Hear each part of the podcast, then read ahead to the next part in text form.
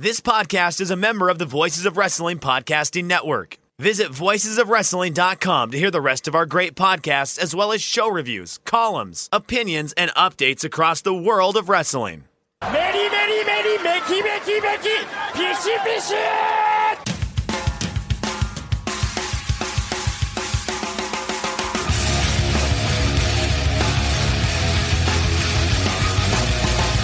are listening to the Voices of Wrestling podcast with your hosts, Joe Lanza X out and go listen to some boring podcast where they're, where they're afraid of their own shadow. Okay? Don't listen to Joe Lanza because Joe Lanza's not changing. and Rich Kraetsch. Give me a I name. like him. Who delivers this guy in a big spot? Joe, don't yell at me. I like In, him. in the big spot, who delivers better than this guy? Stop yelling at me. I agree. All right, welcome once again to the Voices of Wrestling, a flagship podcast. I'm Rich Kraetsch alongside, as always, the king of banter, the man who's achieved godlike status, Mr. Joe Lanza. Joe, what's happening? How you doing? Doing well. We wrote a book. Hey, uh, yeah, so tired. really tired. We got to figure out. Yeah, we got to.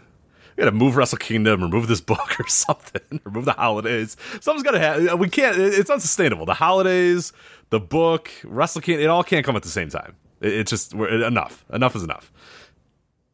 Yeah, yeah. And then I, you know, I was sick the whole time as well.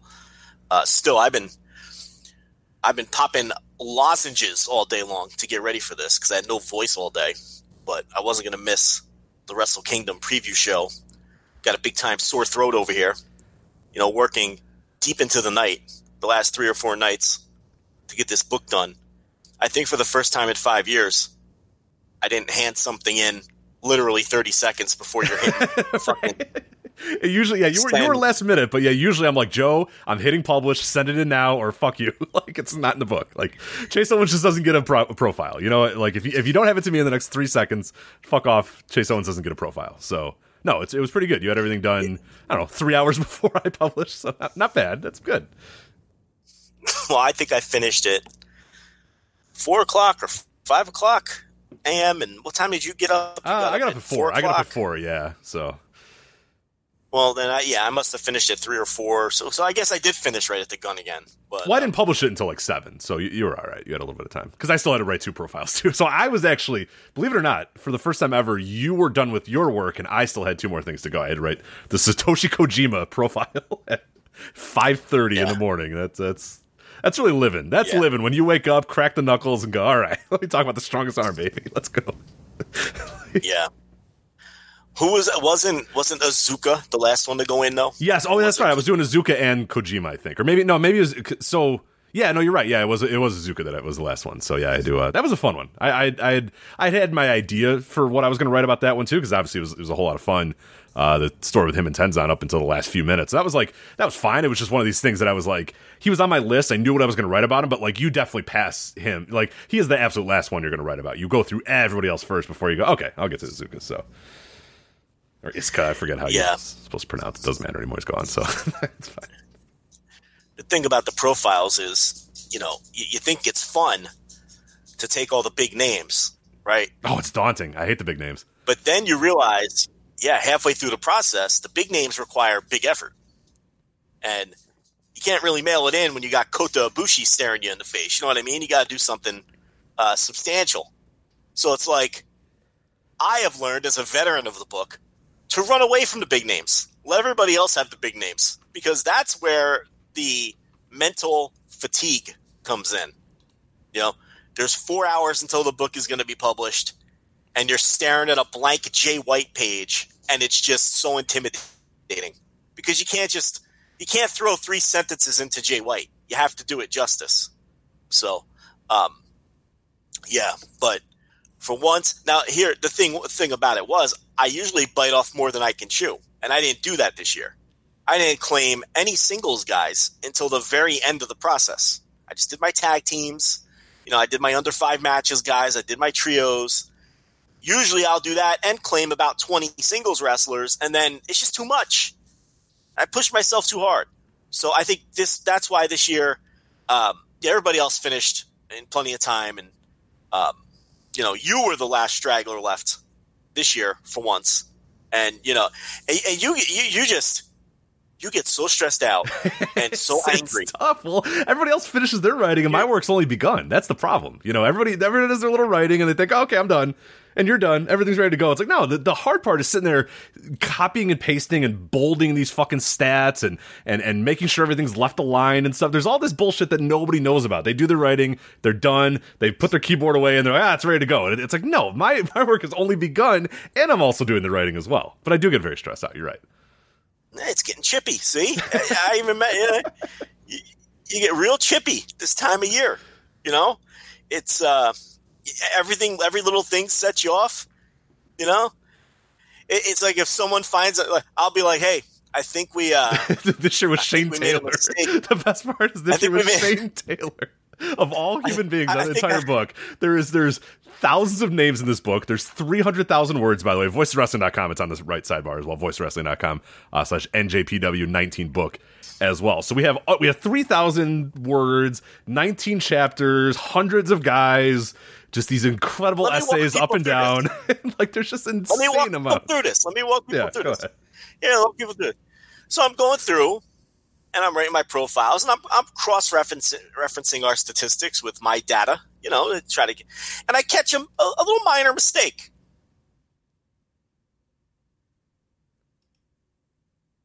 Which shameful. Okay, who a lot of you may not even realize worked New Japan shows this year on that cursed New Beginning tour with the visa issues. So anyway, there was a minor issue with his one loss record. I think it was like in reality he was like one in three, but but the stats said he was one in four, something minor. So I bring it up in the office Slack. Like, yeah, I think I found a minor error with uh with Shane Taylor. We got to adjust his win loss by one match. This is Kraetsch. Forget it. We're dumping him from the book. I'll just delete him from the book. We don't need Shane Taylor. That's fine. You guys are a pain in the ass. I'll just take him out of the book. Who needs him? No one will miss him. No one will know he's not there. Rich, All true. down. All true. It's it's a minor error. But it, but but but it's not though. That's the thing. You're thinking the profile section easy. Just delete him. It's Here all good. go. Yeah, He's referenced Here we go. 45 other places in the book. with the incorrect record. Yes. So it's like His total matches are wrong. His wins are wrong, or the wins were right. The losses were wrong. His pinfall differential was wrong. His match times Right. were wrong. like, this is real nerdy, real nerdy. it was like So- that's the thing. Is like yes, in, in in ideally, yeah, you say ah whatever. He's he's in this section. He's in that section. No problem. But then there's like yeah, like I said, he's referenced oh, a thousand other times that you don't even know. So like one win or loss, you're like oh my god. And the, the biggest issue as well is we write way too fucking much with this book, and it becomes impossible to edit this thing. Because I, I used this different service that I'd ever used before, and it, it worked pretty well. But certain sections, there were so many words that it wouldn't let me edit it. I would go to try to edit it, and it would take. I would hit like delete, and it would literally take two minutes to delete that letter. So the idea of Right. having to, to backspace or delete the forty-three Shane Taylor references in the book drove me. I, I was like, "Fuck this! I hate this! I hate everything! Delete the whole book! Fuck it!" Oh, listen, I strive for accuracy, and I'm only noticing little mistakes. So here's what I started doing because Rich immediately bite your head off if you spot any mistake. So instead, I go behind Rich's back to Chris Samsa, who does all the stats, and I tell him without telling Kraetsch, you know, and I'll be like, "Hey, listen, Chris, there's a mistake here with Yoshinobu Kanemaru." You're missing a winning fall. Just get in there and change it. Don't tell Kraetsch. but that's Okay, not. just get in there and get it works, though. Listen, if it get it early enough in the game, it's before it gets into the, you know, because if I tell Kraetsch, he's going to bite my head off and he's going to threaten to remove Yoshinobu Kanemaru from the book. And we can't have that. We got to have Yoshinobu Kanemaru in the book because if we don't, people are going to notice that Yoshinobu Kanemaru is not in the book. You see? And Shane Taylor. What do you think people would say, hey, where's Shane Taylor? You know? Who was the guy that was, oh, it was, it was, uh, was it Tracer X or John Skyler? was missing from the stats entirely. And that gave Rich a nervous breakdown as well. I, I feel bad for noticing the mistakes. I think I'm just doing my job here. I'm like, hey, I I just see, wish you noticed them two weeks ago and not this week. That's all I ask. I don't see John Skyler. And, you know, it's uh, like I get no sold. You could tell Rich is antsy. You could tell he's upset over there, pounding his keyboard, you know, because the last thing he wants to do now is deal with John Skyler in the one match that he had all year. But again, we strive for accurate. Now, I think John Skyler is in the book. He might not be. You may have not thrown him in I'm there. not even sure. but, I don't uh, know. I I heard nothing about John Skyler, so I don't know if that was one where you went behind my back. But uh, Yeah, I might have went behind you. I mean, yeah, Samson go. But that's the other thing too. I don't want to insult Chris. He works all year on these stats, and then I find these mistakes. Like that one big one I found. What tag team was that? It- Was it Roppongi 3K? I think it was Roppongi 3K. And their stats were way off. It was like they were missing like three wins. One of them because they worked Fantastica Mania as Fujin and Raijin, so that one got mixed up. And then there were two other ones or something. yeah, we we had a little And issue with the Fantastica Mania guys. Like at one point, like uh, Okada had what I thought was like one less win or whatever, and then I fucking find out when he was like Gorilla Joe or whatever the fuck he was in Fantastica Mania, and I was like, oh god damn it, like Gorilla Joe or whatever that we got to change. And the same thing happened with with uh, Desperado. That that last tag match, that one tag match or that one Fantastica Mania show where they all worked like under new gimmicks or whatever, fucked like a lot of things up randomly. So Yeah. But but then I feel bad because the guy is proud of his stat work and it's incredible work. You know? And then every time I point out an error, I feel like he thinks I'm being a dick. You know what I mean? So it's like a whole thing. And then we got to go to you after we catch the error and and then you're over there and you're biting everybody's head off and I'm like, "Whoa, man. I just want Shane Taylor's profile to be as accurate as possible, okay, sir? That's all I'm concerned with here. I don't like your attitude. You know? So it's in a whole it's just nasty. It's very nasty. But the problem is there's really no other way. A lot of this stuff has to be done in like a week because New Japan doesn't finish their shows until like December 26th or right, something. right, right. So it's like we don't have the data until the shows are done. So a lot of the stuff can't be done. I guess some of the writing could be done. What we should do next year, we say this every year. We're not going to do whatever you're going to say. We're not going to do. But go ahead. Yeah.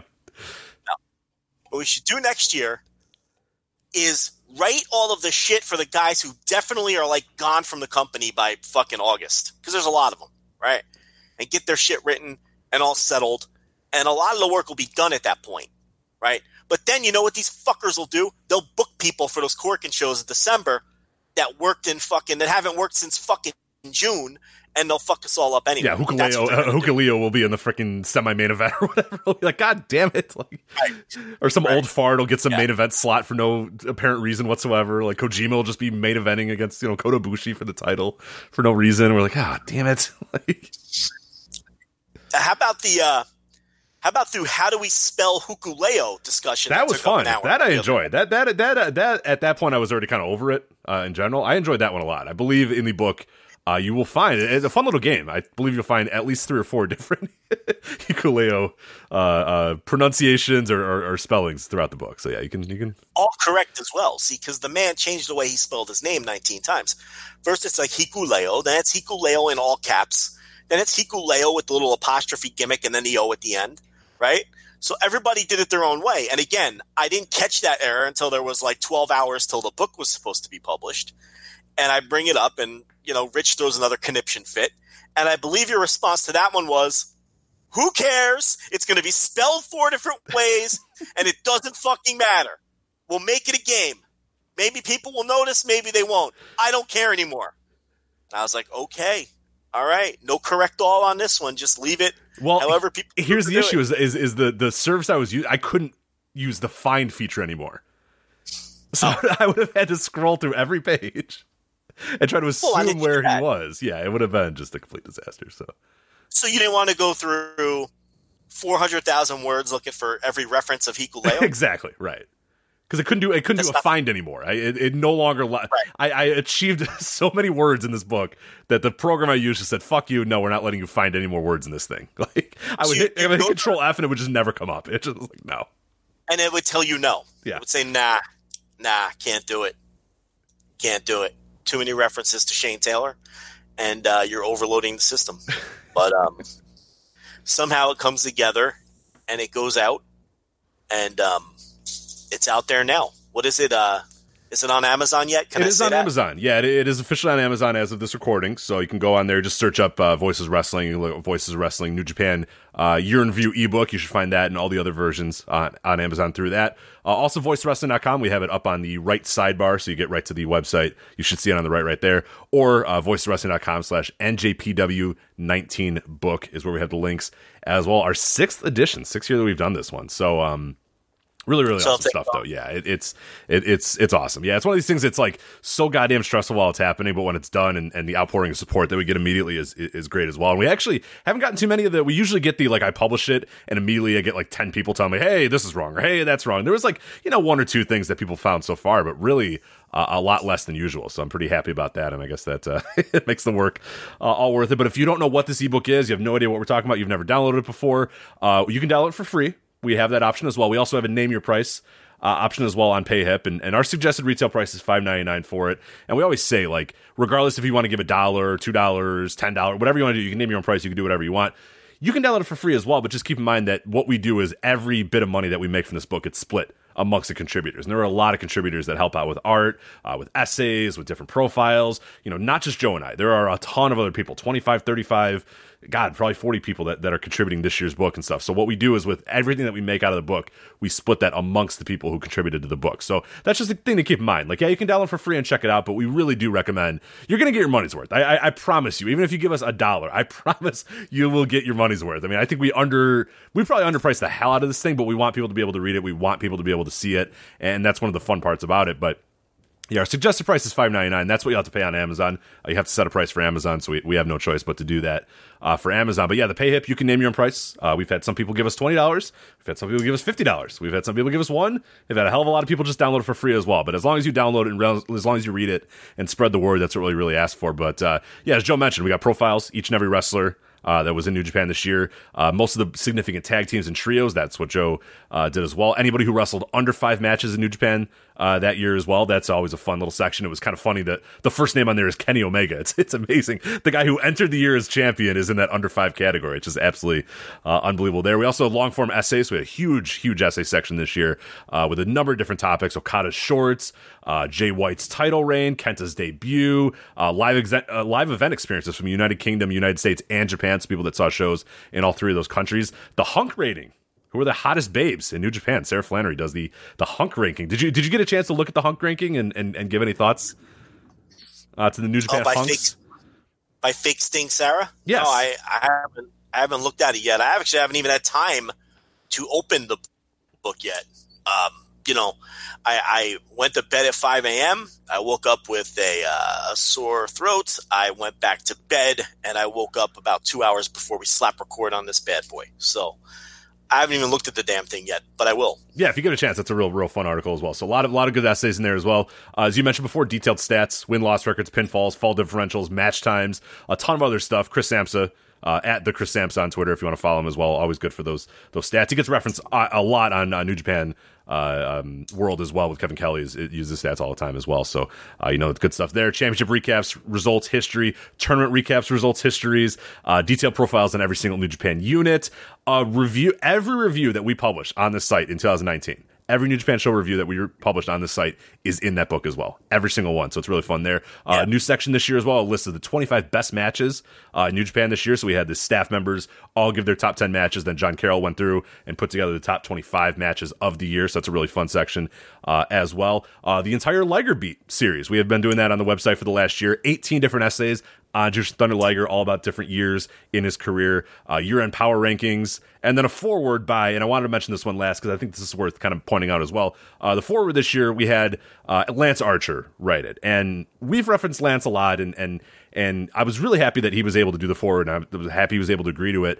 And I, I kind of mentioned in my introduction as I was kind of thanking him for for all he did, and and it wasn't just because of the forward. I, I I always said this too, and I'm, I I don't know if you and I talked about this before. I don't know if you read the uh, the intro at all. You said you haven't had a chance to open the book yet, but um, Lance was like one of the original like actual wrestlers that liked this show.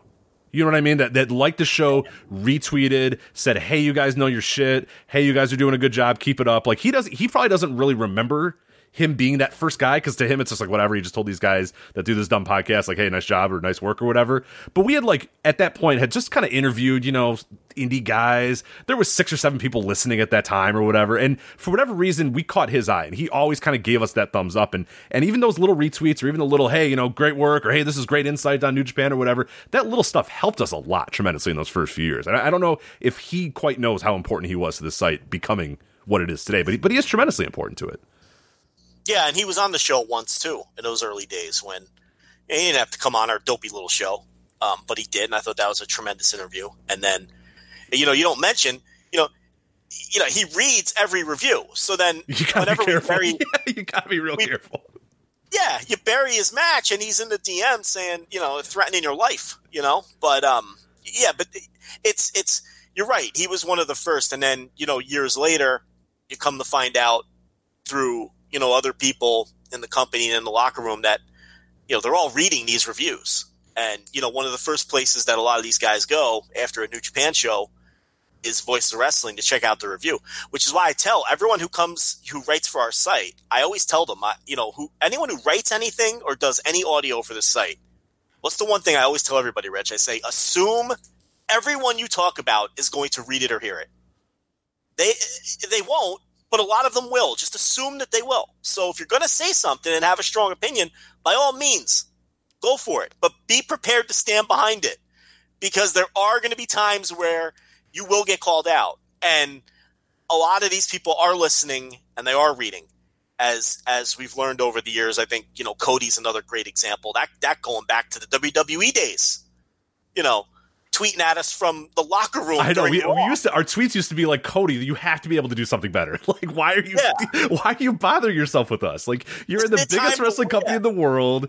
You have a hot wife slash girlfriend. You're getting a big push. Like why do you care what we you and J- Joe and I these dorks who have a hundred people listening to him? Why do you care what we think? Like it was it was so bizarre. That used to be our argument. Like Cody, we're nothing. Stop caring about us. Like Shouldn't you be wiping off your Stardust paint? What are you doing?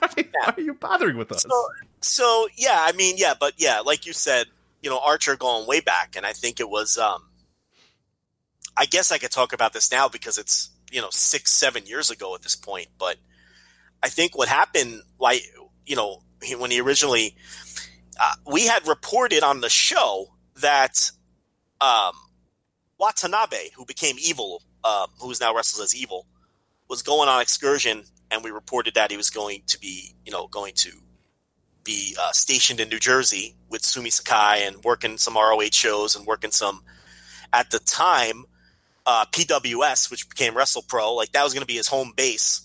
And we all know that that excursion ended up being just fucking dog shit. But um, for him anyway, he just barely got any work. But um, no fault, no fault of his.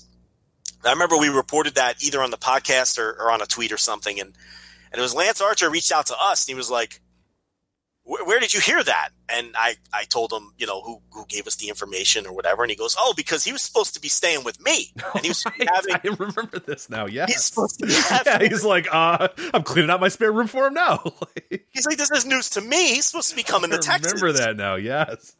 And I was like, I don't know what to tell you. I'm 100% certain on this info because, you know, obviously I know a lot of people in New Jersey and still do, uh, you know, connected to wrestling. But um, we actually broke that news to him and he thought the guy was coming to his, on the way to his house. And, and for this excursion, but there was a last minute change of plans and he ended up going to New Jersey. And, um, yeah, so and and then from then on, you know, uh, we found out that this guy was reading all our reviews and listening to some of the shows, and you know, we had him come on the show and everything else. So, um, and plus, it was a good person to have right to Ford because he really broke out this year. You know, so it was a it was a big year for him with the big singles push. Yeah, yeah, of course. And So that was a good choice too. You want to try to make you want to try to have someone write the forward who was instrumental in the year. I mean, we've had Kevin Kelly before when when the English when his English commentary really became prominent in New Japan, and I think last year was Cody, you know, which was a good get because you know all the stuff with the elite and everything. So um, you, you, you want to try to get someone who's also uh, you know had a newsworthy year. So it just fit. It was just a good fit all around to get uh, to get Lance to do to do the forward. But um, but yeah, the book, uh, name your own price as always. And, uh, you know, like Rich mentioned, I just want to mention it again. You know, um, people get paid based on how much money the thing makes. You know, that's the deal um, that, that people are offered. So it's, uh, if you want to read it for free, go ahead. But if you could throw a couple bucks, it's especially if you've never read it before and you're not sure, go ahead and download it for free and see. And then you decide how much you think it's worth. And then go back in there and, and, and do it again and, and throw us a few bucks if you think it's worthy and then because uh, I really like to see the people who contribute and work hard on it um, get a nice little payday off of it. So uh, the more we make, the more we can pay everybody. So, and, and, the thing about the books, what is this, the fifth or sixth one now? Six year, six what, year, yeah, six year. I think it's good to go back. It, it's the one thing Rich doesn't want to put the reviews because it takes up a whole bunch of space and it's pain in the balls for him to copy and paste them all into the book. But there's such a good resource because if you have all of the and you can get all the old books too. I should mention that too. You yeah, we have the, the, links are on that site. I mentioned that voicesofwrestling.com slash njpw19 book. Uh, that that link, the link on the right side of the page, Amazon.com. If you just search for it, if you search for Voices Wrestling Year in Review ebook, you will get all the other editions, and they're all the same way. You can pay on Amazon or you can name your own price on PayHip. So you can download them all for free. You can download, go back, download all the old ones for free, or go back and download the 2014 book and pay you know five bucks for it or whatever you want to do. But yeah, they're all on there. Every single book is available uh, anytime you want and now that there's so many of them and they go back, you know, more than half a decade, it's interesting because if you have all the books, you could say, ah, what did Voices of Wrestling think of Tenzan's year in 2014? You can go look that up and see what we have to say. You know, if, or if you're watching an old show on New Japan World, you can say, ah, I wonder what they thought of fucking Dominion in 2016. Well, you can go read the review for Dominion. Just open up the book and go read the, the review for Dominion 2000. So the, it's not like the books are ever outdated they serve a purpose, they chronicle history, and you can see what we thought in that place and time about every wrestler who has stepped foot in a New Japan ring since 2000 and was it 14 or 13? Uh, 14. 14 was the first year. Any wrestler who has stepped inside a New Japan ring since 2014, you can go back if you have the books and see what we thought of that wrestler's year in that place and time. And it's interesting to see you know, because we give their outlook for the next year and everything. It's good to see where we were right, and it's good to see where we were, you know, dead wrong on people. And it's it's just uh, so the books are never even outdated. You know, every now and then I'll crack open an old one just to see what you know we wrote about, you know, whoever the fuck, AJ Styles or or uh, you know whoever, Karl Anderson. What we what were we saying about Karl Anderson in 2015? You know, it's just interesting to go back, and it's a good chronicling of history as well. So again, yeah, as we mentioned, one last poll, uh, voicewrestling.com. You could to, uh, go to the right hand bar and you'll be able to get it from there. Also, uh, voicewrestling.com slash NJPW19 book is how you download it. And uh, yeah, really great stuff there. And I'm glad, uh, glad it's out. And, and yeah, the thing we always like about it too, and, as you said, is you know we get some people that say okay i got you know two days till wrestle kingdom i'm gonna read it all and it's like that's not really what it's intended to do i mean you can do that if you want but it's more a reference more of a guide like something that you kind of have next to you at all times and if you're watching a match or or I, I, always say like i think the best opportunity for that book too is while you're watching wrestle kingdom you can kind of go as a guy's coming down and entering the ring go okay let me see what his year's been or you know what what these guys think he's gonna do in the next year or whatever like that's where i think the most fun comes in is is, is watching the shows or, or, or watching the stuff and seeing then what we thought of their last year and you know where they're going and whatnot. So I think that's the more fun aspect of it. But yeah, it's really evergreen. I mean, yeah, it's about 2019, but a lot of the stuff we're talking about is is is going to be relevant for for months and months after that too. So yeah. All right, so that is it for the book. Uh, go there, download it, share it, let people know. Make sure you pay as well, so we can pay our contributors too for that. So, uh, voicewrestling.com uh, for all the details on that. So, Joe, you know, you know, another fun game. Another fun game is when you know Rich will say, you know, because we see the email addresses of the people who buy the book. So every now and then. we then, see you. Like, You're listening. Like, we see you. It, will be someone's like booking email address, you know. So Rich will be like, "Oh, so and so just bought the book. Who wrote his profile?"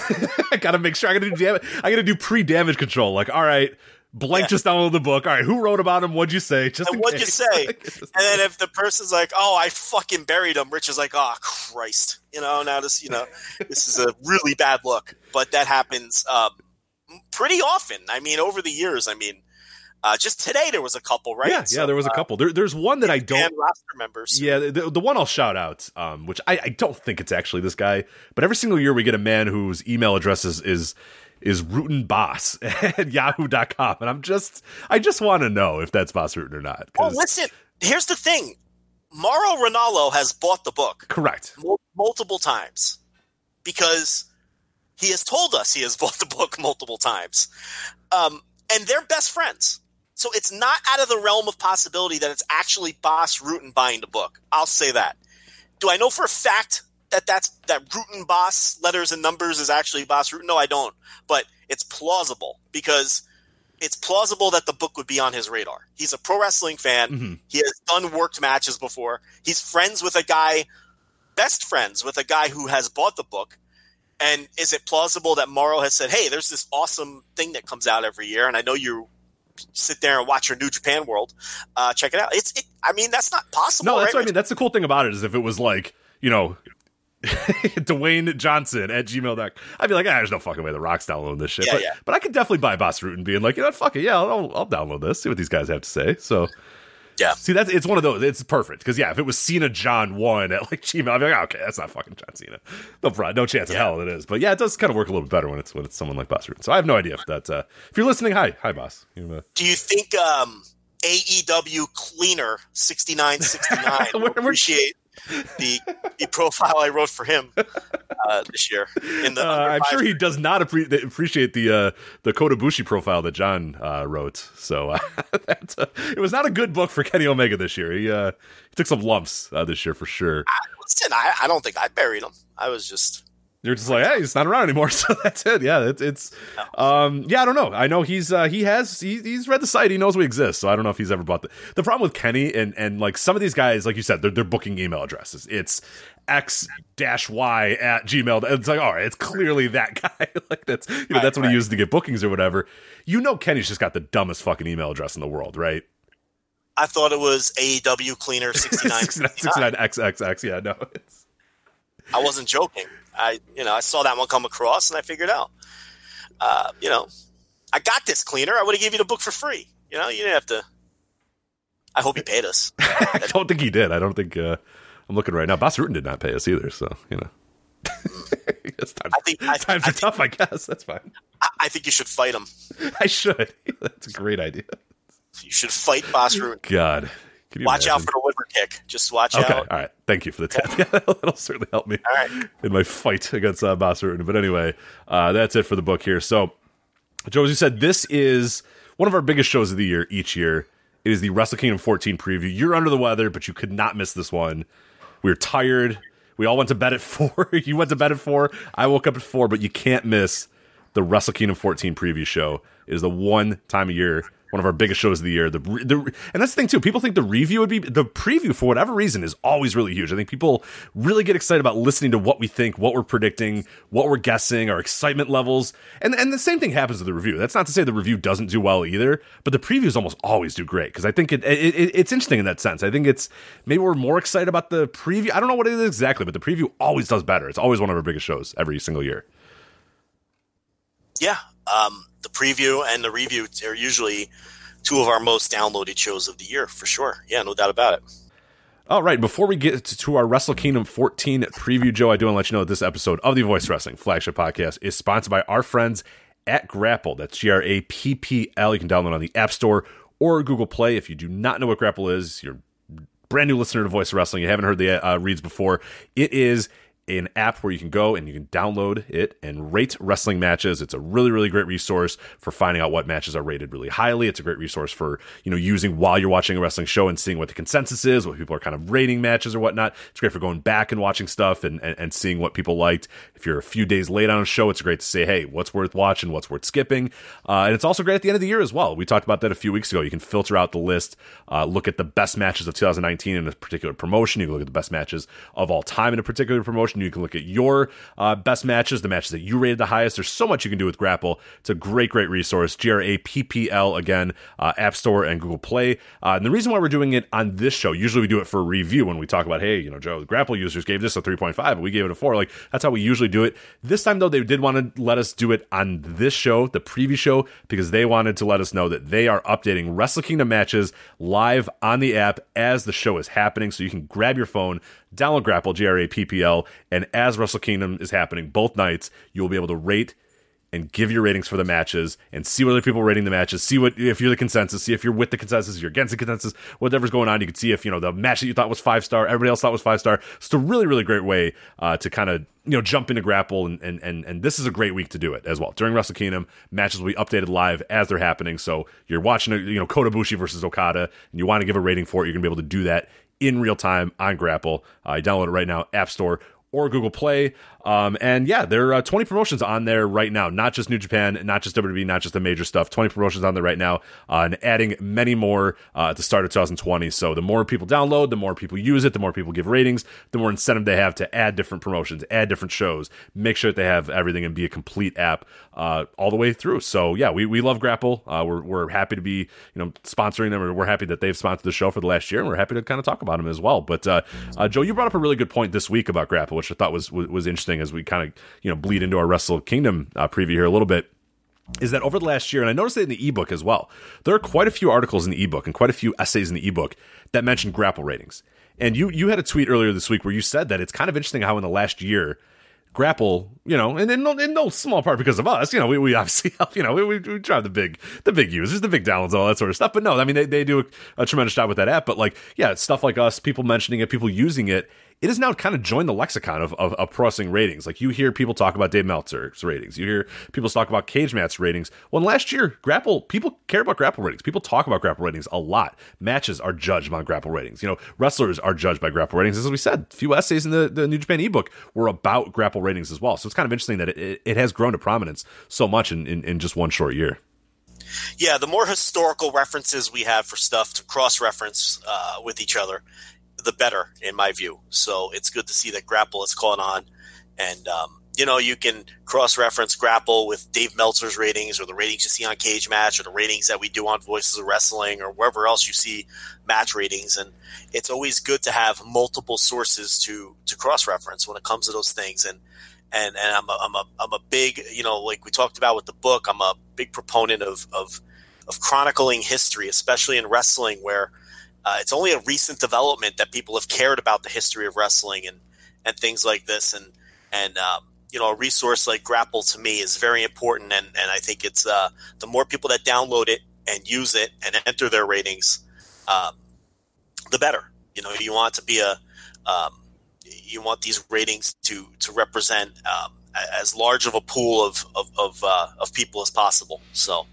Uh, that's why we're a big fan of it, and uh, we're thrilled that they choose to sponsor us because it's uh, definitely a product that we absolutely believe in. There have been things that have sponsored this show that you guys could tell when our tongue is planted firmly in cheek uh, with certain products, uh, you know. But uh, but GRAPPL's one that you know we absolutely do use on a day in day out basis and believe in, and, and it, it's an excellent app. Yeah, it's been great for uh, Wrestle Kingdom, and, and, they did want to make a, a, note as well. They've done some recent updates as well. So if there are people that have maybe previously downloaded GRAPPL, you downloaded it, you know, at the beginning of last year, you downloaded it the first time that we talked about it and said, ah, you know, I don't really like this app, or ah, this crashed on me, or this didn't quite work. Uh, make sure they said, you know, download the, the the app again.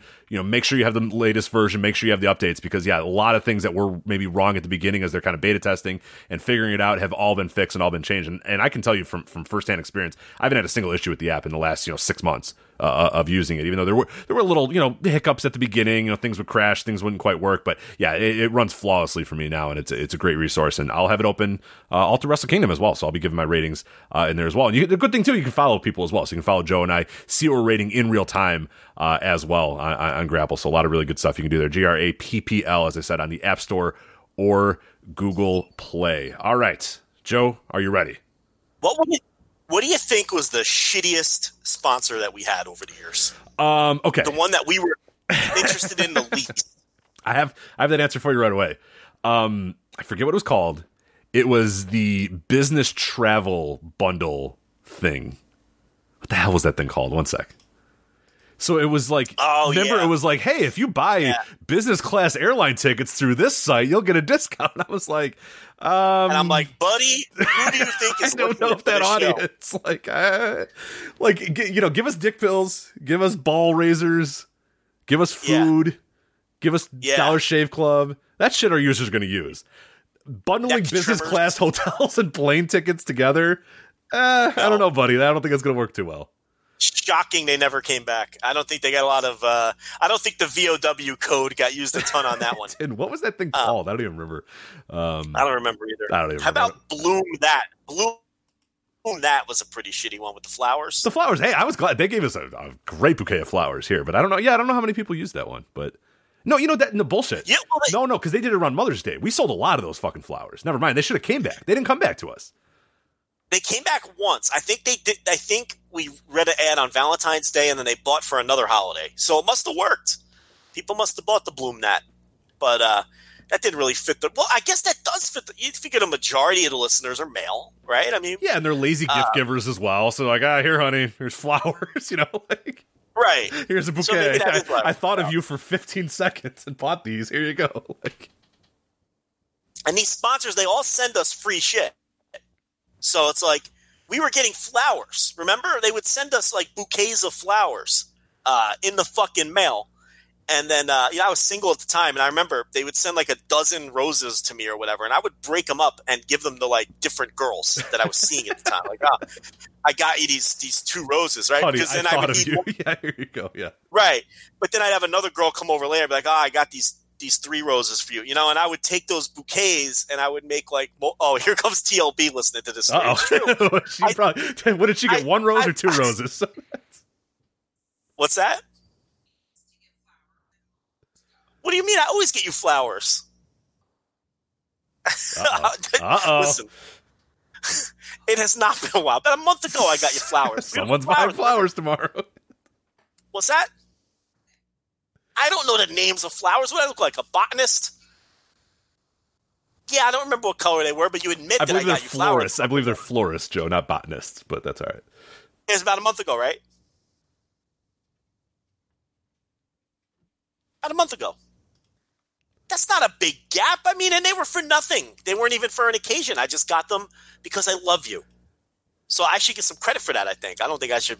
You're coming down these stairs burying me here, but, you know, I did a nice job with the flowers. But anyway, that's what I used to do with the Bloom That flowers. is to break up the bouquets and give them to various girls that I had coming over here. So that was uh, the plan there. Rich, change the subject, Rich. I will. Yeah, fat. well, absolutely. Because yeah, you're getting in trouble here. You're getting buried. Uh, Wrestle yeah. Kingdom 14, Joe. Two nights, January 4th, January 5th. Before we start going match by match, kind of breaking down everything as as it comes. Uh, overall, kind of thoughts, excitement level, getting into the show. You know, it's it's two days away. Uh, at the time of this recording, are you excited for the two nights? Is the two nights overwhelming to you? You know, what are your overall thoughts before we kind of start breaking this down match by match?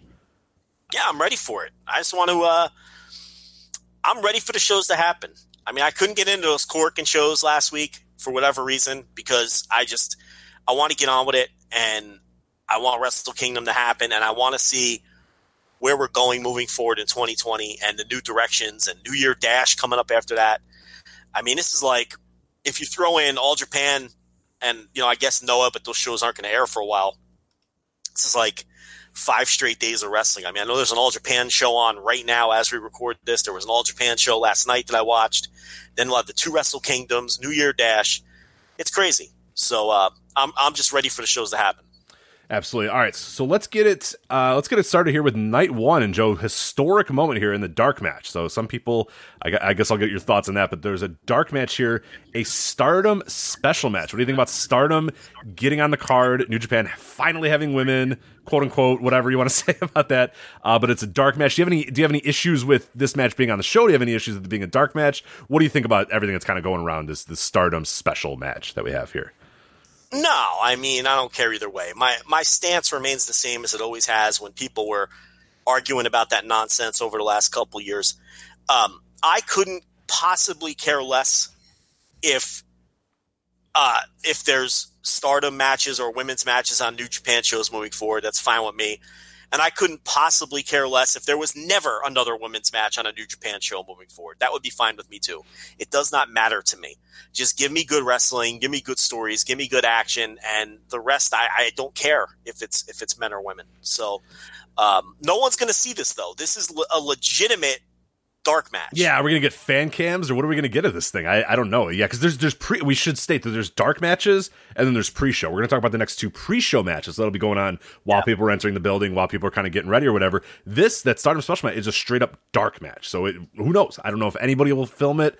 I don't know if it's just there for the live. I don't know what is going on with this thing. It'll be interesting to see uh, what if it emerges or, or or what happens afterwards too. So Well, it's because of Stardom and New Japan's various television deals and Mhm. and, and whatnot. So there's a lot of legalities there involved, but um, they do have.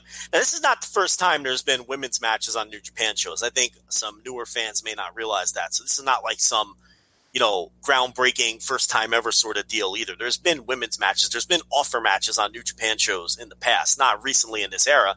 I think the last time women wrestled on New Japan show would probably be when Maria Kanellis and Amber Gallows were in a mixed tag, probably what 2015, something like Mm, that. Right? Yeah, yeah, yeah, yeah. You know, and, and those that was a mixed tag. And then before that, of course, Chyna. Yeah, Chyna had a singles Chyna match.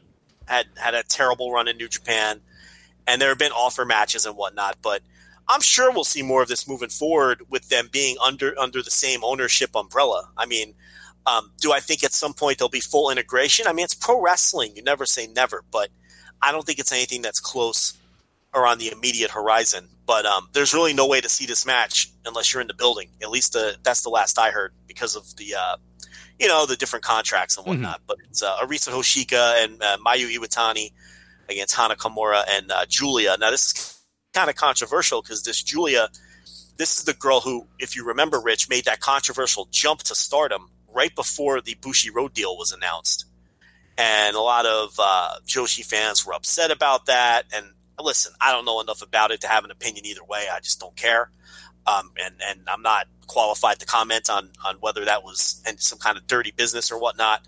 But what happened now is she ended up in this offer match, and a lot of the Stardom veterans were publicly upset that this new newcomer was given this big opportunity to work a Tokyo Dome match at Wrestle Kingdom while they're sitting this one out. So there's a little bit of controversy here with this match too. But um, yeah, I mean, um, you know, it's it's it's. I'm sure it's something we'll see a little bit more of moving forward. I just if you're if you're hoping for full integration, no, I don't. That's not something I would be counting on, at least in the near future. Absolutely. All right, let us get to the uh, pre-show matches here. Two pre-show matches uh, on night one. This is January fourth, of course. Night one, uh, Wrestle Kingdom. Our first uh, pre-show matches. Great Bash Heel, still keeping it up. Tomoaki Honma and Togi Makabe, uh, Yua and Yuji uh, or Yota Tsuji uh, versus Toa Henare, Alex Coughlin, Carl uh, Clark Connors, and Karl Frederick. So young lions and some old guys. So. Yeah, I mean that'd be fun. you know, fun little offer match here. Uh, not going to be very long, and and it is unfortunate. We'll talk about it on night two. Uh, no New Japan Rumble this year as well. So instead, we've been replaced with uh, just random tag matches, and then we're going to talk about it a little bit later on night two. Uh, the Gauntlet tag match. So no no New Japan Rumble, but you get uh, you get your young lions mixing it up with some of the old farts too. So Yeah, I mean the LA Dojo guys, uh, the three prominent ones anyway, Coughlin, Connors, and Fredericks. They worked hard all year. Uh, they worked more tours than people think. They helped out at that new beginning disaster in the U.S. They worked all the U.S. shots. Um, they obviously came and worked some tours in Japan, so they'll team with Henare. And then you've got uh, the Great Bash Heel guys uh, to you know shoehorn Honma onto things because Makabe I think does work uh, the the next night, and then uh, Tsuji and Uemura. So yeah, just a standard New Japan undercard eight man tag, and uh, a, a good opportunity. Look, sometimes it takes years and years for non young lions to get onto a Wrestle Kingdom show, and even though this is a dark match, this is uh this is a good spot for the LA Dojo guys and the other two lions here. Uh, getting an opportunity to work on Wrestle Kingdom. Absolutely. And one thing you'll know if you uh, if you if you do download the New Japan ebook is just how how good of a year Karl Fredericks had, and how if it's not obvious that they think this guy's a fucking star, go look at those numbers, go look at those stats, and that's what's awesome about our book is that we you know we look at the fall numbers, we look at the wins over guys, we really dive in deep, and when you look at it, it's like he is leaps and bounds, head and shoulders above any of his, uh, his other contemporaries, any other young lion. He's got wins over legit roster members, which never happens. Like that guy, you, when you see him and you say, "Hey, wow, that guy looks like he's a fucking star," they see the same thing. They know that guy's a goddamn star in the making. So He has absolutely been booked like a future star. They are doing things with Karl Fredericks that they do not do with other young lions, especially at his stage. Uh, he obviously won the Young Lion Cup. That's a, a, a you know a big indicator there. But Rich, his team in the World Tag League, he teamed with Goto, and that, they had six points. He, they won three matches, and none of them were over. You know, another. He was the only young lion in a tournament. You know, the only that's the first time in ages that a young lion has scored points in a New Japan tournament that you know where the points weren't scored over other young lions. You understand what I'm saying?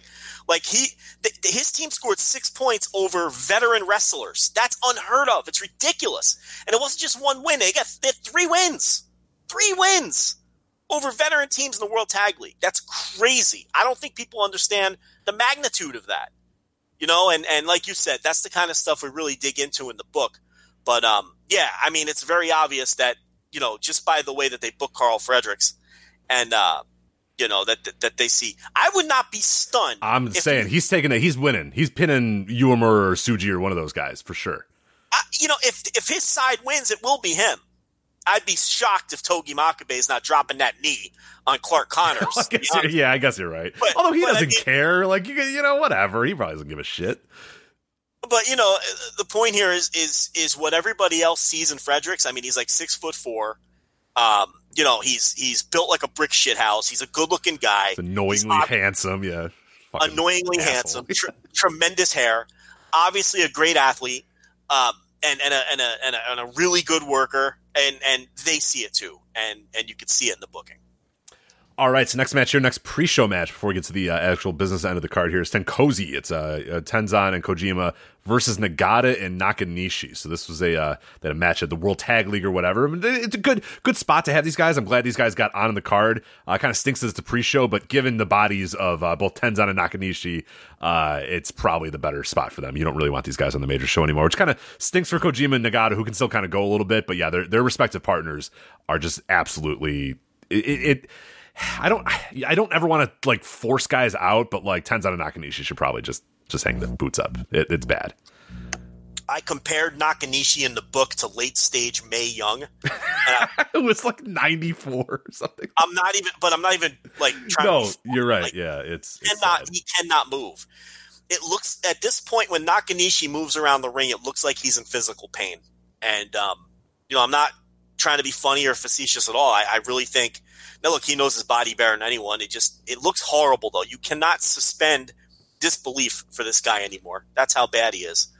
And you know, just a year ago, you know, he's out there every now and then he would have one of these renaissance performances where he would just look like he was 20 years younger, but this year that didn't happen. He just Mhm. looks awful. And Tenzan, of course, he's got that issue with his ankle where it's at like a 90 degree angle, and he's not moving around real good anymore either. I mean, he's not nearly at the Nakanishi stage, but he's getting there. And again, I don't want to make this a three hour plug for the book, but if you read our book, you can see how the booking of Tenzan has changed this year. They've really done things with him where, um, you know, he's he's he's sort of um, been put in some situations that he's never been in before, booking wise. Um, you know, he lost a match to Ayato Yoshida and and um, and uh, Shota Umino before Yoshida went back to uh, his home promotion. They beat Tenzan and one of the young lions. I can't remember which one it was. Rich, again, that's unheard of for a veteran wrestler to lose a tag team match to two young lions, even when they team with another young lion. It's usually the veteran wrestler scoring the fall. So again, you see things in the booking where even they recognize that the end is is perilously close for Tenzan. Now, an interesting thing, if you go back and read the older books, Tenkoji usually dominates. Oh, they were so protected. Yeah, they wouldn't get title shots, but they never lost. It was this weird thing where like we we uncovered it every single year that like these assholes should always be the tag champions because they never lose. They just never got tag title shots for the same reason. It was very bizarre. Well, and they would dominate this Blue Justice team. They would always beat Nagata and Nakanishi. And in the final night of the World Tag League, Nagata and Nakanishi got them.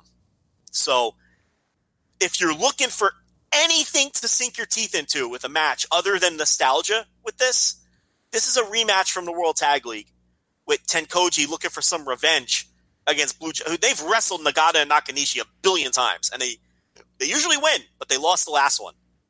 So, as someone who's a huge, you know, Kojima fan, and I follow Tenkoji very closely, that's what I'll be looking for here if they get their win back from the World Tag League. How about that, Rich? I gave people a reason to pay attention to the booking of this of this fucking dope. We both we both pre-show matches. We said watch out for Karl Fredericks. Maybe he gets the upset win, and then yeah, look for the uh, the revenge game for for Tenkoji against the god in. There you go. It's perfect there. That's you listen for three hours. Right. We haven't even gotten to the actual show yet. This is this is why you're getting the popcorn ready while people are walking in. All the lights are on in the arena, and we've already given you we've already given you a ton of sink your teeth into. Give you a little something here. These matches aren't throwaway. Everything matters. Let's go. Let's do it. Let's do it. All right. Actual show now. Business end of the card. We start out with the second to last match of Jushin Thunder Liger's uh, career. It is Liger teaming with Tatsumi Fujinami, Great Sasuke, and Tiger Mask versus Sano, Otani, uh, Takaiwa, and Ryusuke Taguchi as well. So this is a, a collection of of friends, foes, partners, just kind of everyone, all the buddies getting together and having a having a fight. So it's it's it's pretty awesome, man. I can't wait to see Fujinami in there. Uh, I hope Great Sasuke brings his barrel. Uh, he probably won't, but uh, yeah, I, I love. I, I'm actually you know so that the Liger Fujinami Sasuke Tiger Mask team is a lot of fun, but I like the I like just the the, the Otani, Sano, and, and Takaiwa with Taguchi as well. I wonder if Taguchi's a little more serious in this moment as well because those dudes, those guys aren't going to really be down for fucking around and playing with your butt. So I don't know. No, no, no, no. I mean, look, it, it, it's not going to be any kind of work rate classic. Uh, I don't know how much time it's going to get. Th- They'll all try hard. We should mention that uh, Norio Honaga is the referee, and uh, El Samurai will be in the the Jushin Ah, right, Liger yeah, yeah, yeah. corner, and Kuniaki Kobayashi will be in the uh, Naoki Sano corner. And uh, of course, if you're a newer fan, Naoki Sano and Jushin Thunder Liger were were rivals. Um, how long ago now? 20, 25 years ago, I guess, maybe longer. Um, and and and that's why Sano was brought back for the show along with all of other uh, Liger's old pals. So yeah, I mean, this is just it's Liger's retirement. If this is what he wanted, then this is what he should get. And this is thick with nostalgia. You know, I I don't quite know the Taguchi connection or how he got in here. I don't know if if one of these guys trained Taguchi or something. I, I'm not familiar with how Taguchi sort of. I, I know why everyone else is involved. I, I understand the historical connection to everybody else here except for Taguchi. So maybe there's a listener that knows better, or I can research that. But um, yeah, Taguchi sneaking his way into the match. But yeah, uh, match number one of the two uh, Jushin Thunder Liger retirement bouts. So it looks like I guess Taguchi was trained by El Samurai, had a part in his training, so maybe that's it, or they just needed he was just a dude that they just had or something. Yeah, I, don't know. Yeah, and, and as far as you know, we'll, we'll we'll get into it a little bit more when we talk about night two as well with Jushin Thunder Liger and, and how he's kind of ending uh, his career. But uh, yeah, it, it's in one breath, it's kind of disappointing that that he's not in sort of like a big time match or a big time singles match or whatever. But like knowing Liger, this is exactly what Liger wants. He's going to be on the opener both nights, and both these nights are going to be less about maybe him, even though he doesn't. He I, he, he he will that, that he can't avoid it on the sixth. The sixth will be all about him. But I think on these nights he wants it to be about his buddies. He wants it to be about his old rivals, the guys coming back. And then on night two, we'll talk about it in a bit, is all about the next generation, the new you know juniors to take over the company or whatever. And and that's kind of what that guy's been for the last you know 10, 15 years now. Is like all about building the next generation, building the next you know great junior division in, in, in New Japan Pro Wrestling. So in one breath, it's like disappointing that we didn't get like you know Tanahashi versus Liger or whatever, but knowing that this is probably what he wanted. He probably just wants to be with his buddies, have a fun little tag match, and then the next night have a match with his former rivals against two other rivals and pass the torch or whatever. That's probably exactly what Jushin Thunder likes. Uh, Liger wants out of this, and would probably hate the idea of him being in like a special singles match, a featured on the card or whatever. So, yeah, the um, the Sano Liger feud, I guess, was eighty nine. So that'd be what thirty. 30 death 31 years ago? yeah, right around there, man. Yeah, Jesus. My God, we're all going to be dead soon. I was born in 1987. That makes, makes you feel any better. So I was two when these guys were chopping it up there. Oh dear God! All right, uh, let's move on to the next match. Here it is: Evil Sanada, Shingo and Bushi versus Suzuki Gun team uh, Minoru Suzuki, Taichi, Zack Sabre Jr., and El Desperado. We talked about this uh, a few weeks back. Pretty disappointing. This is it for Shingo. Uh, pretty disappointing there. Uh, but yeah, other thoughts on on the Lij uh, versus Suzuki Gun? Just kind of random eight man tag match here. yeah, I mean, my thoughts remain the same as the first time that we briefly previewed it. Um, I, I, I really don't think these eight man tags have a place on a Wrestle Kingdom show, even you know if you're doing two of them, and unless there's a big angle that takes place on, in these matches, then I, I will continue to complain about them, and I'll eat my words if they do some angles. You know that that's fine if they if they break up Suzuki Gun or um, do something with Shingo or you know whatever. um, set something else up, then then that's fine. But if these are just eight minute matches that you would see on a house show or on fucking you know destruction and Beppu or whatever the hell, then that this has no place at Wrestle Kingdom, and uh, you got to do better than this, in my opinion. But uh, we'll see. We've been hearing some things. We you know we think that um, you know well we weren't given any names, but you know they might be you know debuting some new wrestlers on one of these two shows, and uh, we heard they may be doing some major angles. So maybe some of that will come out of these two eight man tags. Uh, and yeah, I guess we'll just real quickly go over the next eight man tag. You got uh, the Chaos Team Goto, Ishii, Yano, and Yoshihashi versus the Bullet Club uh, uh, for uh, t- team uh, Bad Luck Fale, Chase Owens, Kenta, uh, and Yujiro Takahashi. So again, not much there, but yeah, you hope that there's at least some angles going on, something going on. You know, we talked about you know there, there have been some kind of rumblings or rumors that maybe Taichi you know ascends to the top of of Suzuki Gun. That'd be a pretty cool thing as well to see. Uh, something happens with Lij. Like there's a lot of stuff that can happen angle wise that happens, but like you said. Um, you know, until we see that, we, we have to call call it like we see it, and, and those are kind of shitty matches to have on on a Wrestle Kingdom show. So, yeah, this is just Tom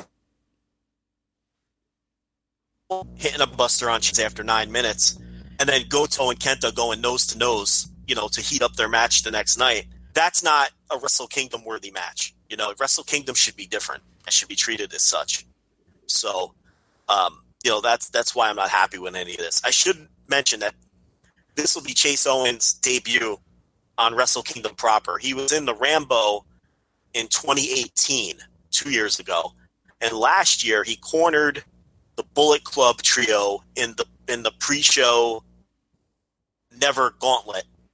Remember, it was Marty Scurll, Yujiro, and and um, Hangman Page. yes, and they lost. They lost the first leg of the gauntlet, and then Chase Owens and Yujiro turned on Scurll and Page and kicked them out of the Bullet Club.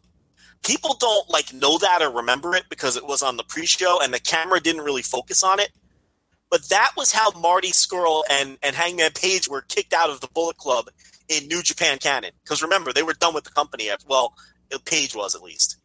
And Scurll came back later in the year as part of Villain Enterprise. But that's how they wrote those two guys out of Bullet Club in that gauntlet match last year where Chase Owens and Yujiro turned on them after they got eliminated. Because I think either Scurll or Page took the fall, and then Owens and Yujiro like got in their fit, and then that they kicked out of Bullet Club. So, other than that, though, this is Chase Owens' first appearance on the show proper. No dark match, no corner in anybody. So good for him. Good for him. It's been his first New Japan match was 2014, coming in with Bruce Tharpe. You know, and I wrote about him extensively in the book and his slow climb up the ladder. He's just a grinder. He does his job. He does what's asked of him. He does it well.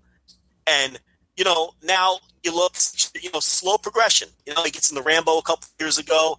Um, this year he worked a full schedule. He worked like 117 matches. He's essentially a full timer now. And now he's got a spot on Wrestle Kingdom. You know, so it's a nice little story for a guy who came into the company as just one of those NWA guys, and he's the last one left. You know, you don't see Rob Conway or Jax Dane or Bruce Tharpe Big around Daddy Yum. Yum, he's gone. Yeah, all those guys. So it's like uh, good for him, you know, and and uh, he, he's got a viable role as as just you know an undercard guy, and um, he's not even just strictly pin eater anymore. I mean, this is a guy who scores some wins now. I mean, again, go look at the books and look at the progression of his record and stuff. So I just wanted to to, to, to point that out that it's good to see Chase Owens get on the Wrestle Kingdom uh, show.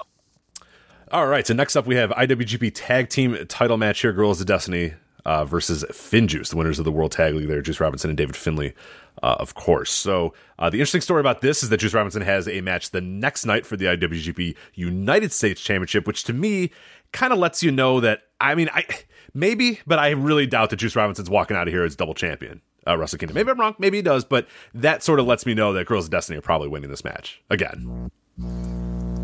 Yeah, I mean, it's weird. It's weird.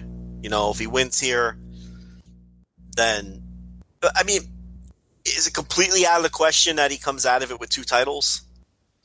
No, No, no. but it's not something they typically would do. Um, we've seen people hold the tag team titles and the never trios titles. We've seen that. Um, it's it's not completely unheard of to have two belts at once, but you know I don't think we've seen anyone hold. When's the last time we've seen someone hold the tag team titles and a major singles title? You know, off the top of my head, I can't. I can't think of that scenario in this era. Um, so yeah, I don't know. It's it's um, we're, we're going to talk about it next, I guess, but I don't like this miniature tournament they're doing for the Never title. I think it just doesn't make sense booking wise. I don't understand why Juice Robinson only has to win one match and the other two guys have to win two. And it bothers me. Um, you know, if it were WWE, I wouldn't care because nothing there. It just you don't expect things to make sense, you know. But you kind of have an expectation in New Japan that things will at least make some kind of sense, and I don't I don't get why Juice Robinson has that huge advantage over the other two guys.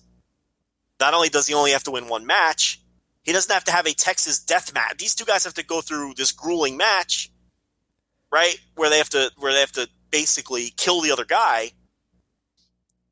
And then they have to win another match the next night to come away with it with the title. It's just all very weird to me. Yeah, it's it's, it's it lacks a lot of logic in in, in that sense. But uh, I also mentioned too, and this is why I'm kind of like perplexed. And I, I guess in some way I'm kind of it, it's good that I have no real, you know, thought about this or no real kind of good guess on, on who's going to win the tag titles because if you go back and look at the history as well, and you can probably tell from the top of your head as well, like those tag titles change all the time in Wrestle Kingdom. 2014 they changed, 2012 they changed, 2015 they changed, 2016 they changed, 2017 they changed, 2018 they changed, and 2019 they changed at Wrestle Kingdom. So these titles have for every year since what 2014 did I just say have changed hands at Wrestle Kingdom. Does that break? Does that end this year? I don't know. And it seems like if if if I if if Juice did not have that match on night two, I would say 100% FinJuice is winning those titles. It's a great way to kind of cap off the story. The return of David Finlay, Juice Robinson, you know, his his year, his up and down year, he kind of caps it off with a big win. They win the tag titles, a brand new team at top. The Guerrillas of Destiny, their long reign is over. They keep the tradition of, you know, tag titles switching at Wrestle Kingdom. There's a lot that works there, but then you look at that US thing and you're like, ah, I don't know though. like, what did they do here? So um I'm I'm I'm shy. I I, I don't know. I, I'm really this is kind of a toss up for me. I'm not sure who wins this match, and and I could buy into both scenarios. But yeah, given that they've changed these titles, you know, every year since 2014, I'd be hard pressed to to, to guess that no, they're not going to change. But it's just the Robinson winning both titles just doesn't make sense to me. Yeah, you know who I hope doesn't read the book. Tonga, Tonga, Tonga, Tama Tonga, and Tonga Loa. I know. Did, did you read my girl? I did, yeah. Yeah. yeah. They've had the the, the longest, most Oh, insignificant yeah. title reign you've ever seen. Yeah, it's, it's Okay, great. no, no, no, don't even say. Let the listen. Le, use that as a teaser. Yeah. Okay, so I hope they don't read it, but I hope everyone listening buys the book and does read it, and, and to see why I hope that they do not read it. But um, They know. But you yeah, know what I, I mean? They know they suck. they have no. I think I don't know. did you? Okay, we're not gonna we're not gonna reveal it because it's just a rumor. But did you see the rumor that came through our DMs from a pretty reliable source of who might be popping up on this show? Did you? you, you did I don't see think I did. I don't think I did. Hold on a minute. Let's do some scrolling.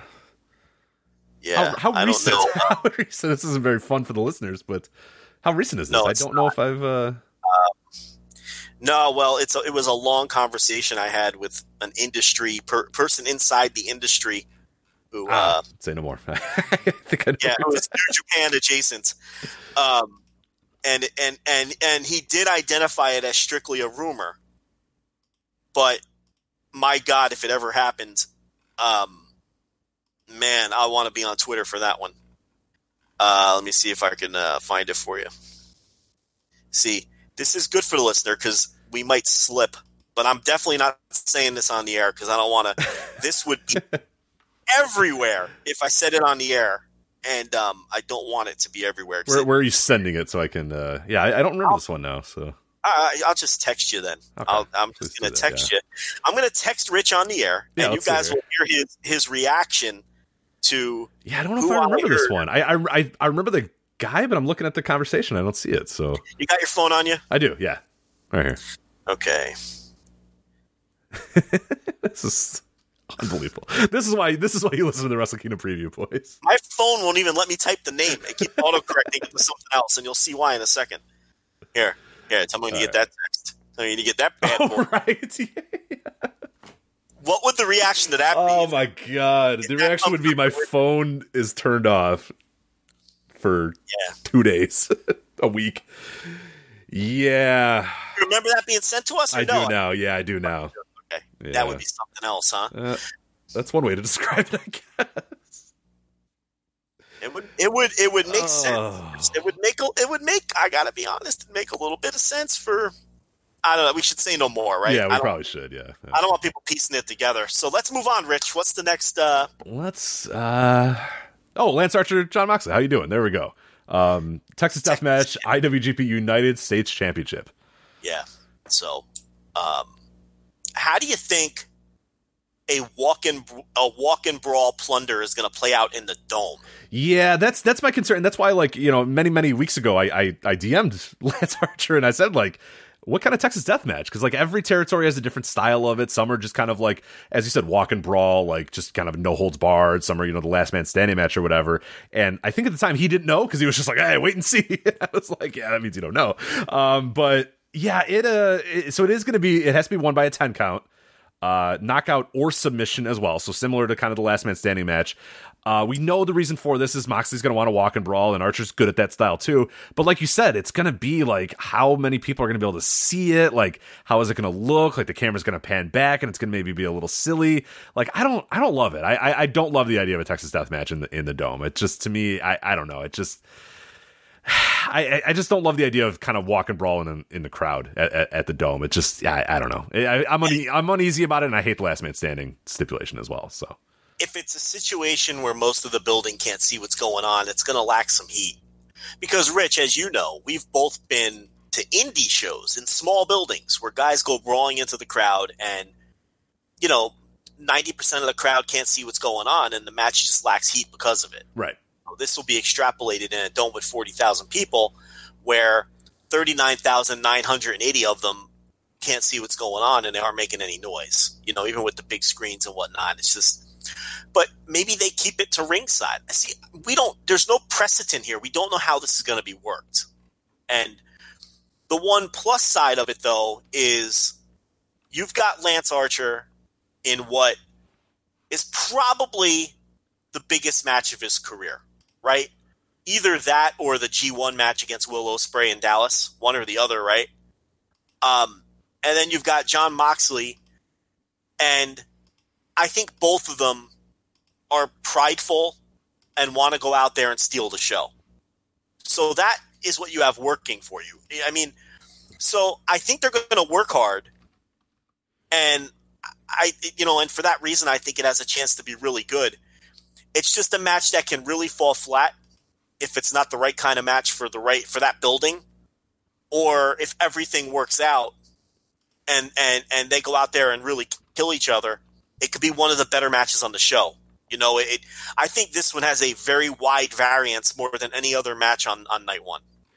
Yeah, and, and the thing that's cool too is is you know I, I do think that and I mentioned a little bit like I don't love the stipulation I don't love the idea of a walk and brawl but it's like these two guys it's their best style of matches. Jon Moxley excels in these types of matches. Lance Archer as we said is going to excel not only in this type of match but also in this atmosphere as well. Like you said this is a big deal for him. I, I'm sure that Dallas one in his own backyard was a big deal but for a guy that's been in Japan for so many years and whose career really got resurrected or, or, or got saved basically is probably the best way to say it by Japan you know going to that dome being a big part of that dome that's going to have to be a huge moment for him as well and we know Moxley loves it too. He's bringing the wife along. You know, he's he's excited about it. This is something he's wanted for a long time too. He's a wrestling nerd. He watches this stuff. He knows how big of a deal this is. So the idea that like it's these like all the things are working against it in terms of like ah the style of the match might not work in the dome. The type of the match is not a match that I really love. But it's these two dudes, and I know that they're going to give it hundred percent. So it's like I know that those guys are going to work. It's just a matter of is the crowd going to be into it, and and and how will the match sort of work, or will they kind of lose them a little bit in in you know the kind of the last man standing stipulation, which which can get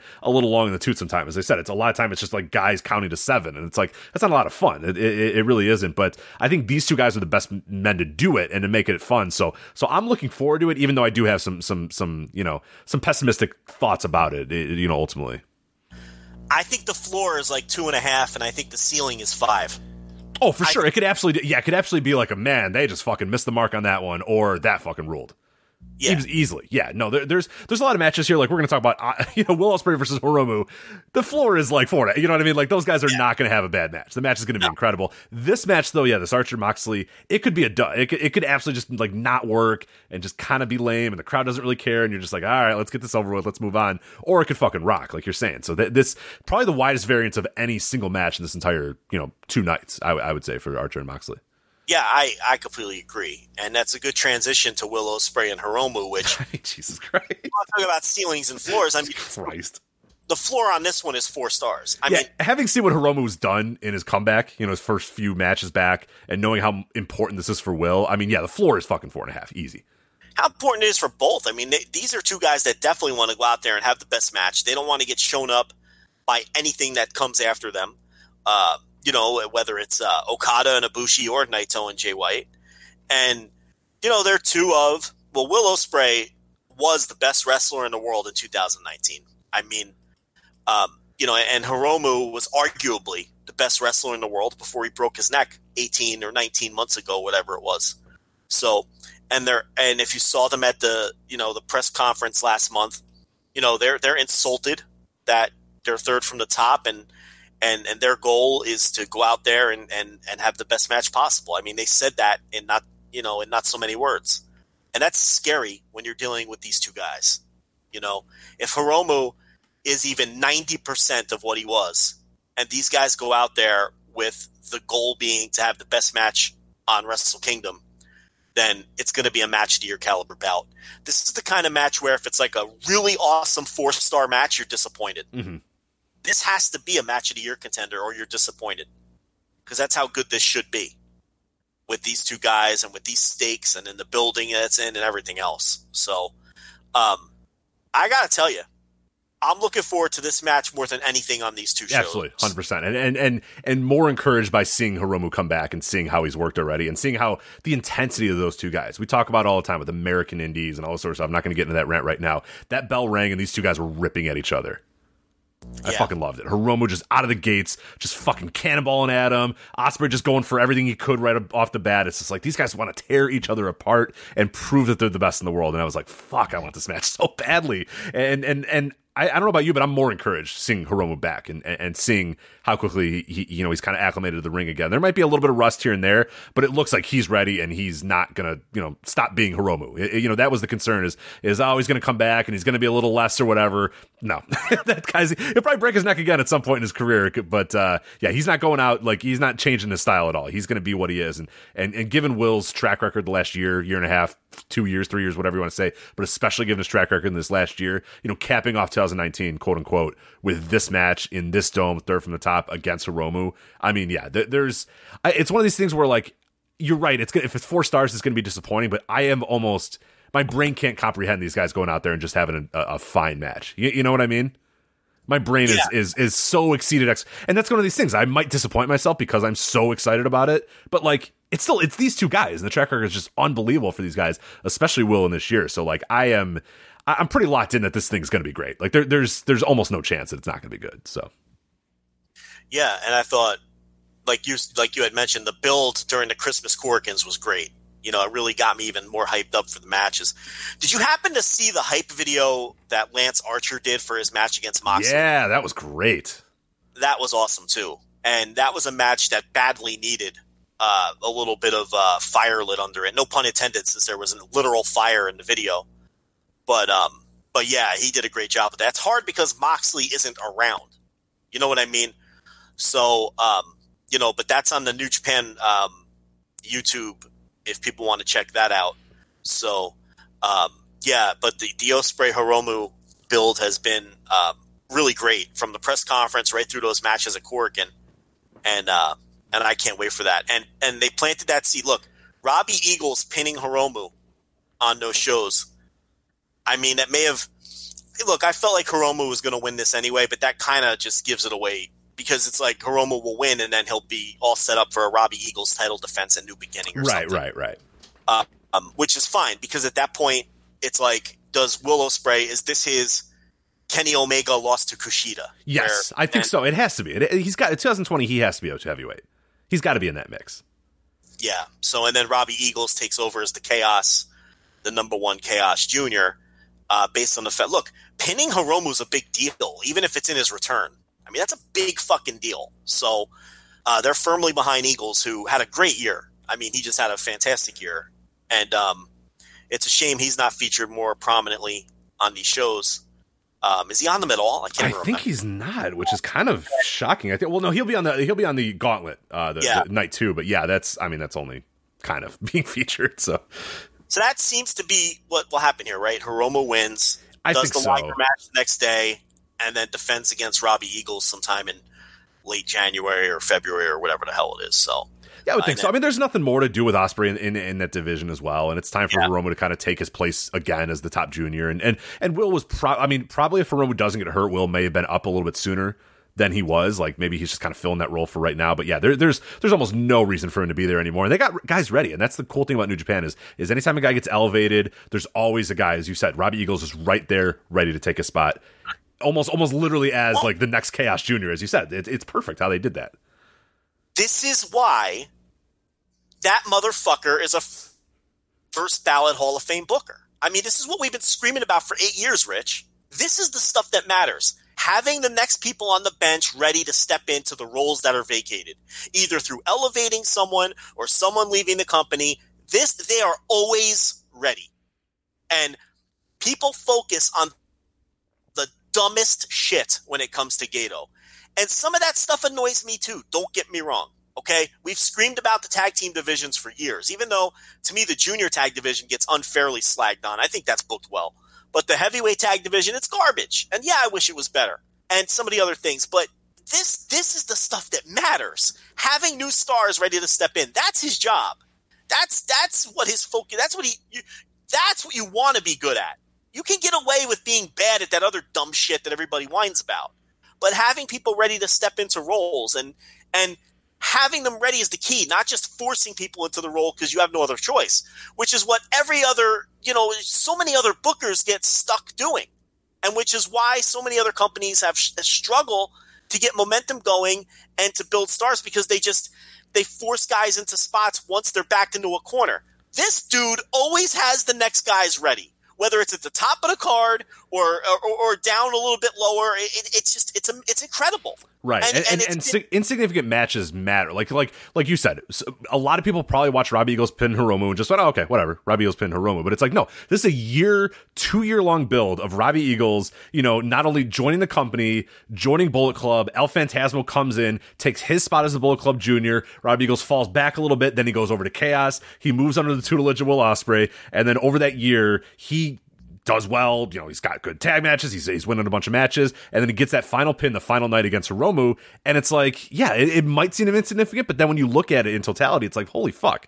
That's a two year kind of slow ascension for Robbie Eagles. And now Will Ospreay can lose this match, move on to becoming a heavyweight, and Chaos is ready to go with Hiromu, the guy he, who beat him for the title, can now defend that title against a stablemate who's now ready to move up the ladder because of two, three, four years of build or whatever.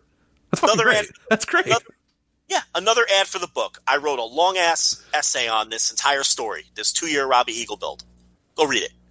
Um, and, and, and, and Rich just gave it a Cliff Notes version, you know, and, you know, they picked this guy and, and they had a whole story laid out for this guy for over the entire, uh, for the last year, year and a half, really, when he came in with Bullet Club, you know, and, and it all played out. And now, you know, it was, they, they peaked it all here. Will's going to move on. Robbie steps up. It's just, you know, that's why Gedo's the best. Yep. That's why he's the best. All right, so now uh, two big matches here that round out night one of uh, the first night of Wrestle Kingdom uh, 14. Uh, Jay White versus Naito for the IC title. Joe, who you got? Yeah, I'm I'm gonna I'm gonna go chalk. I really think it's gonna be Naito Okada on night two. You know, I'd like to do something exotic, um, but that's really what I think they're gonna do. I think it's what they should do, and I think Naito winning that match is the right play as well. So I'm just gonna go chalk with it. I will say this: that those are my picks: Naito, Okada, and then Naito. And I really don't have a pick for the consolation match because I don't. I just I'm not putting any thought into that. But um, as far as though what I want to happen, it's like I would be okay with any of these four coming out of this thing with both titles. I think there's interest, and that's why I think this is so intriguing because there's a good story there for all four of them. Naito's is obvious, right? That's the one everyone's talking about. Coming, the redemption, beat, beating Okada in the Tokyo Dome, and, and it was his idea for double titles to begin with.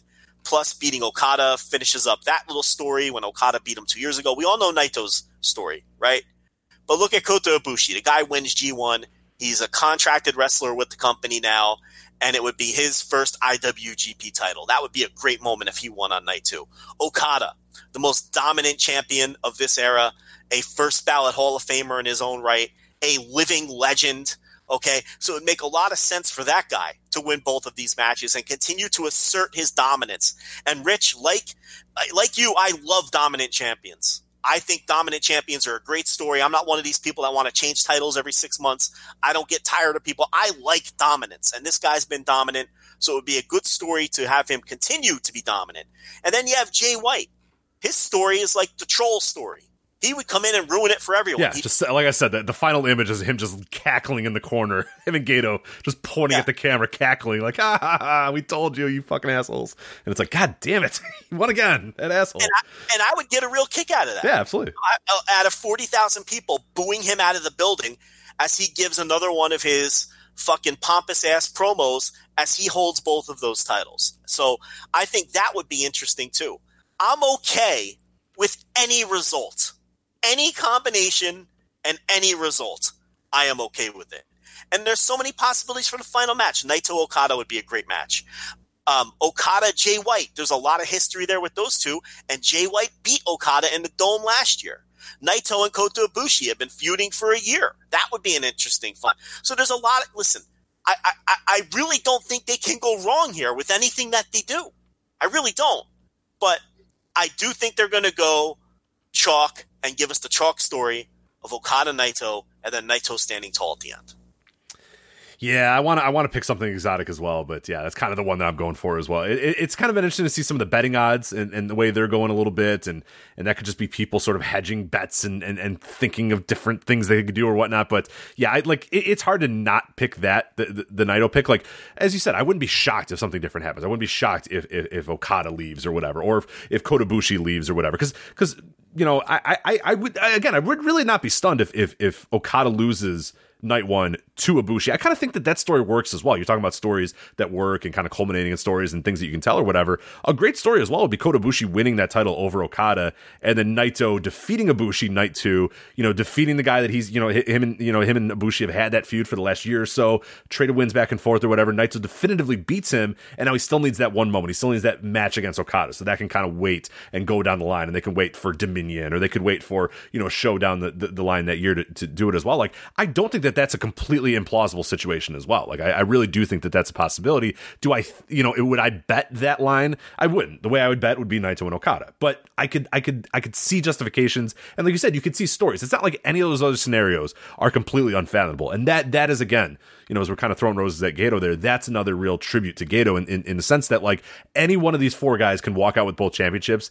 And I feel like most people, if you're really thinking about it, and not really, you know, dyed in the wool, big fan of Okada or dyed in the wool, huge fan of, of Naito or whatever, you could leave that night and say, okay, no, that's a decent story. That's a good idea that they did that. You, you know what I mean? Like, unless you're just one of those ardent fans that loves those people or hates Jay White or whatever, you can Yeah. make a justification for every single one of those guys and be like, you know what? Yeah, that's a pretty good story. That's kind of cool that they did that. Like, and, and that's cool. Like, usually with with four people, there's like one guy. It's like, oh yeah, there's no chance in hell. And for some people, that's Jay White. But I don't. There's a non-zero chance of Jay White too. I mean, like, you really have to uh, think about that. Like, he is definitely the the least likely to do it, but I don't think it's a zero. I, I don't think it's a zero. And then yeah, any other the other three guys, especially Naito, Okada, and Ibushi, like you could you can make good stories out of them winning both titles pretty easily. So and you can make good stories out of any different combination of those matches too. Hell, you can make a good story out of Jay White, you know, retaining the IC title and Okada retaining the IWGP title and beating him in the Tokyo Dome. You know, once like you could make that story. Like I wouldn't do that. I don't know if I like that story all that much, but it's not an unrealistic story either. And they've done a great job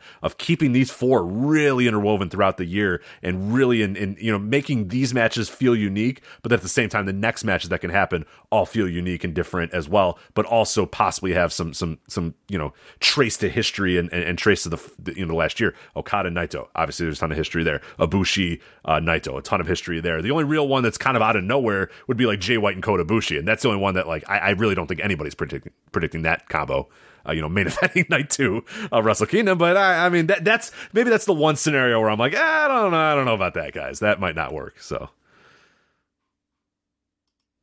Yeah. Um, as far as match quality, do you think we're going to get four great matches here? Do you think? I think Jay White's the one that people worry about in terms of uh, you know match quality. But um, you know, when I look at the matchups, I mean, I think Naito Jay White is going to be a great match. It's hard to project. I mean, he's had great matches with Okada. So, and he had the great G1 final against uh, Ibushi. So, and the other three guys you don't really worry about. So, do you think we get four great matches? I don't know if we get four. Like, I, I have no doubt Okada and Ibushi is going to be great. I mean, that, that's going to be fantastic. Uh, White and Naito is, I don't know. Those guys can be kind of. It's nothing against really Naito. It's nothing against White. Like I, I like both those guys, but for whatever reason, in my mind, I, are you kind of the same way as well? In my mind, of any possible scenario, that's the match that just, just kind of feels like it might not reach those super highs of those other matches. Are you the same way as well? I think because that's the only one that doesn't the- really. Yeah, I don't know. That one doesn't click with me as much.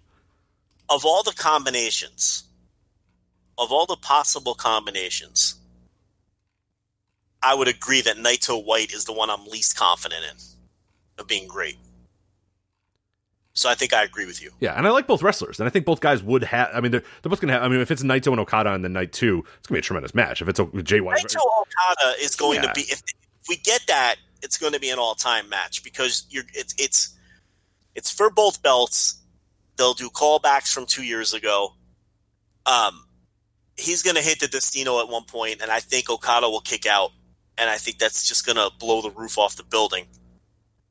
And I think Naito will probably kick out of a Rainmaker at some point, which again is going to get the same reaction because they really protect finishers to an insane degree in this company. But in matches like this is where you'll see the kickouts, and that's why it'll then have so much impact because you don't see it under normal circumstances. So I think if those two guys, with all the history there and what happened two years ago, and it'll be easy for them to have a great match, but they'll kill themselves anyway. For you know what. I mean? Yeah, oh yeah, absolutely. and they'll load it up with all kinds of um, near falls and kick out spots and whatnot. And it'll be super exciting, and that'll be the right kind of match to have. It's not always the right kind of match for every circumstance to have a match loaded with kickouts. That will be one where you're going to want that if you get that matchup.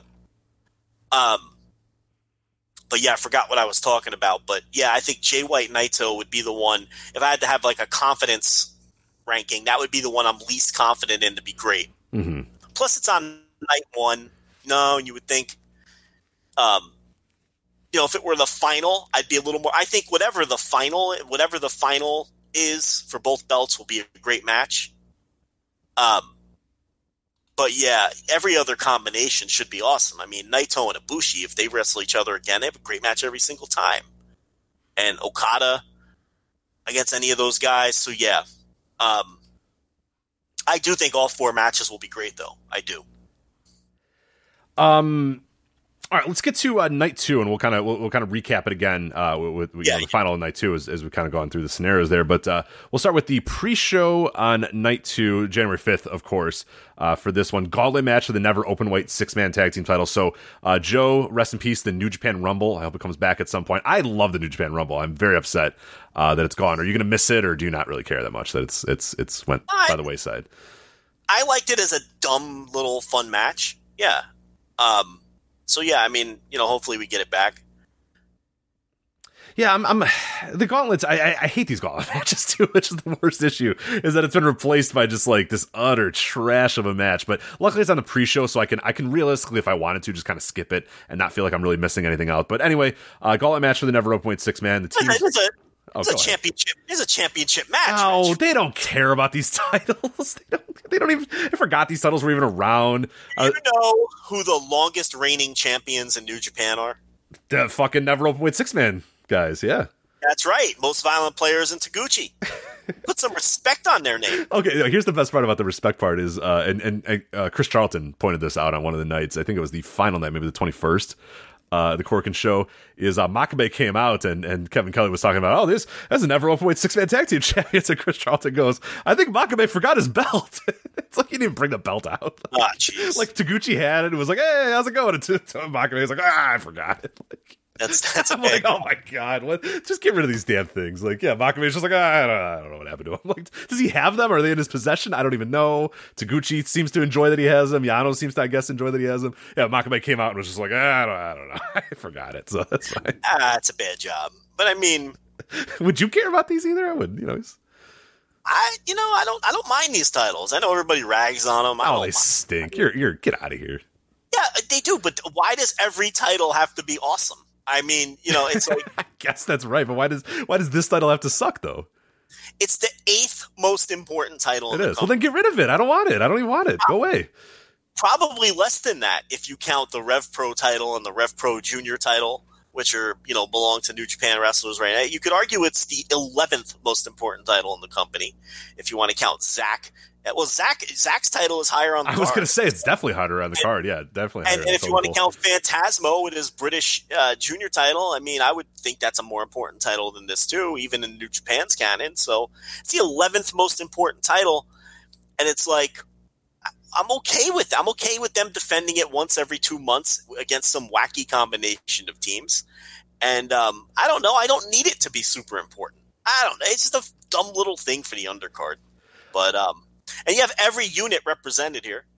yeah, that's cool. Like, it's And- fun. and, uh, and you know, there's no Suzuki, which is notable. Maybe they do do something on night one because Mhm. it's Taichi leading a couple guys here, and um, Yoshinobu Kanemaru working his way. He's not on night one, but they got him on night two here in this gauntlet. I, I'm glad you mentioned that. I think that is to me the most interesting thing about this match is that Suzuki is not in this team, and and, and I guess it makes sense. You know, give him the night off or whatever. But but the idea that Taichi is leading this unit, that Taichi's the top guy, and and there's been some rumblings about it. I think Suzuki at Yeah. one point said Taichi Gun or whatever. So there's some stuff going on there, and that that's the one thing that I look at and gives me hope for that night one. I didn't want to talk about it when we were talking about the night one thing, but this is the thing that triggers me the most. Is like, okay, well, Taichi is leading this team in the gauntlet. It could just be that Minoru's like, I don't fucking, I don't want to wrestle that thing. I don't care. Have Taichi lead the team.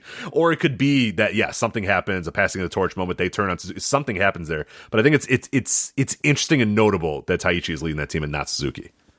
Yeah, yeah. And I mean, we had heard that Suzuki wanted an exit plan from the company, but wanted to do the Liger feud first, and now there have been more rumblings. And like you said, ever since we talked about that, they've done subtle things in the promos.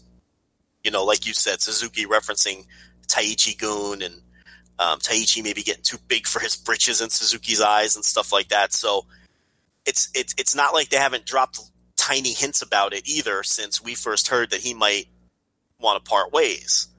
And he's not in this match, and you might say, okay, well, why would he be in this match? He's a big well. Tomohiro Ishii's in this match, and Shingo is in this match, and Right. Evil in this match. Right. uh, There's there's some heavier hitters than Minoru Suzuki who are who are doing the double duty here, and Suzuki is not. So Yeah, these are all guys who are working night one. Who you know, if you know, it's like so.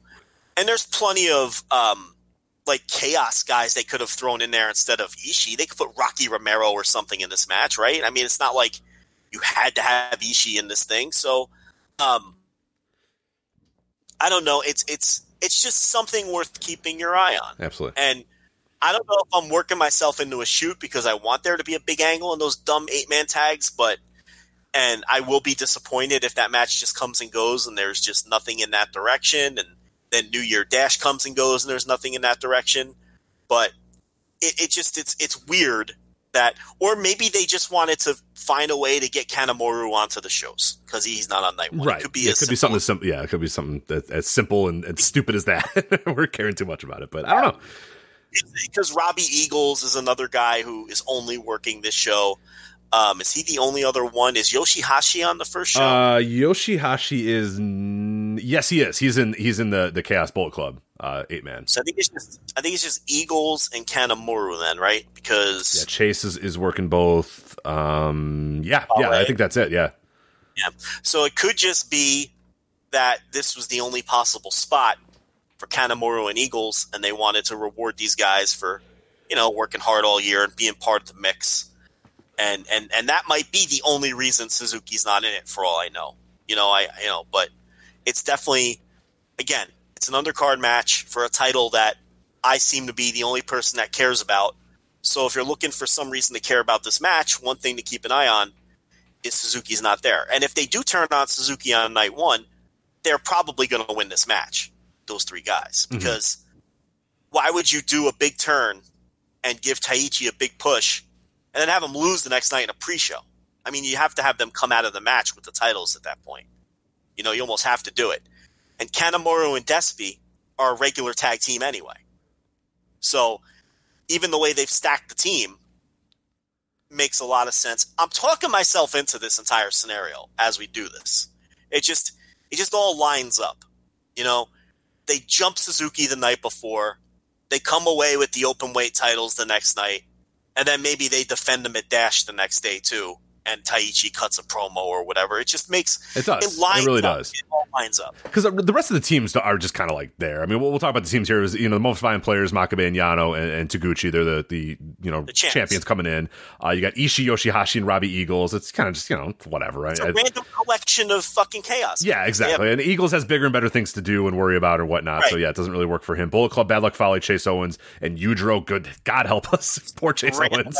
guys, just random guys. Yeah, And- and, the, the LIJ team is just the leftovers who don't have a singles match. Right, and those guys are all like Shingo needs to be doing bigger and better things. Evil needs to be doing bigger and better things. And Bushi, uh, Bushi's there. Uh, Bushi's also a wrestler. And then Suzuki, yeah, it makes a lot of sense that that team uh, would be the big pick there. Taichi, El Desperado, and Yoshinobu Kanemaru. So uh, it's gauntlet match style, obviously. So yeah, one team comes in, they beat them. The new team comes in, yada yada yada, like that. So it did it last year, but they did it for the number one contender spot. This is for the actual titles. Right. So which is cool. That adds a little bit of a stake to it. Yeah, you know, I, I appreciate that at least a little bit. So, all right, Jushin Thunder Liger's final match, the retirement match. It is Liger teaming with Sano versus Lee and Hiromu. It is former rivals teaming together to face. You know, it's it's it's. We talked about a few weeks ago. It's just it's dripping with story here. It's Liger and his old rival teaming up to face the next generation of, of juniors in this team, and Ryu Lee and, and Hiromu. And then these guys also are hated enemies and hated rivals or whatever. Ryu just you know broke Hiromu's neck 18 months ago or whatever. Sano and Liger used to rip each other apart and and kill one another. Now they're teaming against Lee, and uh, oh my god, I love it, Joe. It's great. Yeah, it's, fantastic. oh my god, it's great. two two sets of generational rivals separated by 30 years is the theme here. The Yoshiaki Fujiwara in the corner of Liger and Sano. Um, you know, it's it's just uh, there's a lot of symbolism here and a lot of history here, and I have no idea if Sano can still go. Doesn't really matter. I mean, it. I don't think anyone cares if they go out there and and don't have a great match. If they have a great match, that's just a bonus. Um, this is Jushin Thunder Liger's final match. You know, I don't think anyone's going to be nitpicking spots and, you know, rushing to throw stars on this one anyway. Does not matter. It's just the symbolism and the history is what matters here. So, um, uh, you know, when it was first announced, I was a little, but as more time has passed, I'm very much into the idea of this. Have you uh, have you seen Sano wrestle recently? I know he's he pops up every so often in just random tag matches in all Japan. I think he does you know their big time shows or whatnot. I know he shows up on those produce shows or whatnot. I can't recall seeing him anytime uh, in the last few years, so I don't know what his state of, of affairs are. What his his body looks like right now. It looks like he's still he works every so often. He's wrestled twice this year, a few times in 2018, so not too active. But but do you recall seeing him anytime over the most recent years? I don't watch the grimy ass shit that he would be booked on. It's just I, I'm not into it. I You're don't not like watching the watch, Masakatsu Funaki produce shows. no, and I'm not like I'm not one of these people who who pops for like watching these fucking old guys. I don't like watching 55 year old men who used to be great of terrible matches that people pretend are good. That's never been my thing. Um, so I'm not seeking out the kind of shows that he would be on. So no, I haven't seen him recently. And to be honest, I was never a fan of his. The Liger matches are legendary matches. Okay? The rest of his career, I was never a fan of Sano. Especially like late career Sano and Noah. Like in the miss for me. Now he was never doing anything important, he'd always be in an early match tag with like Masao Inoue or something, and right, it's like right. that whole group, that whole group of Noah old guys in that era, Inoue and Sano and um and uh um, um Saito and and all like I just ugh like the Noah undercards were so bad. You just wanted to get to the business end. Um, so I, I, I so I was never a big fan of Sano.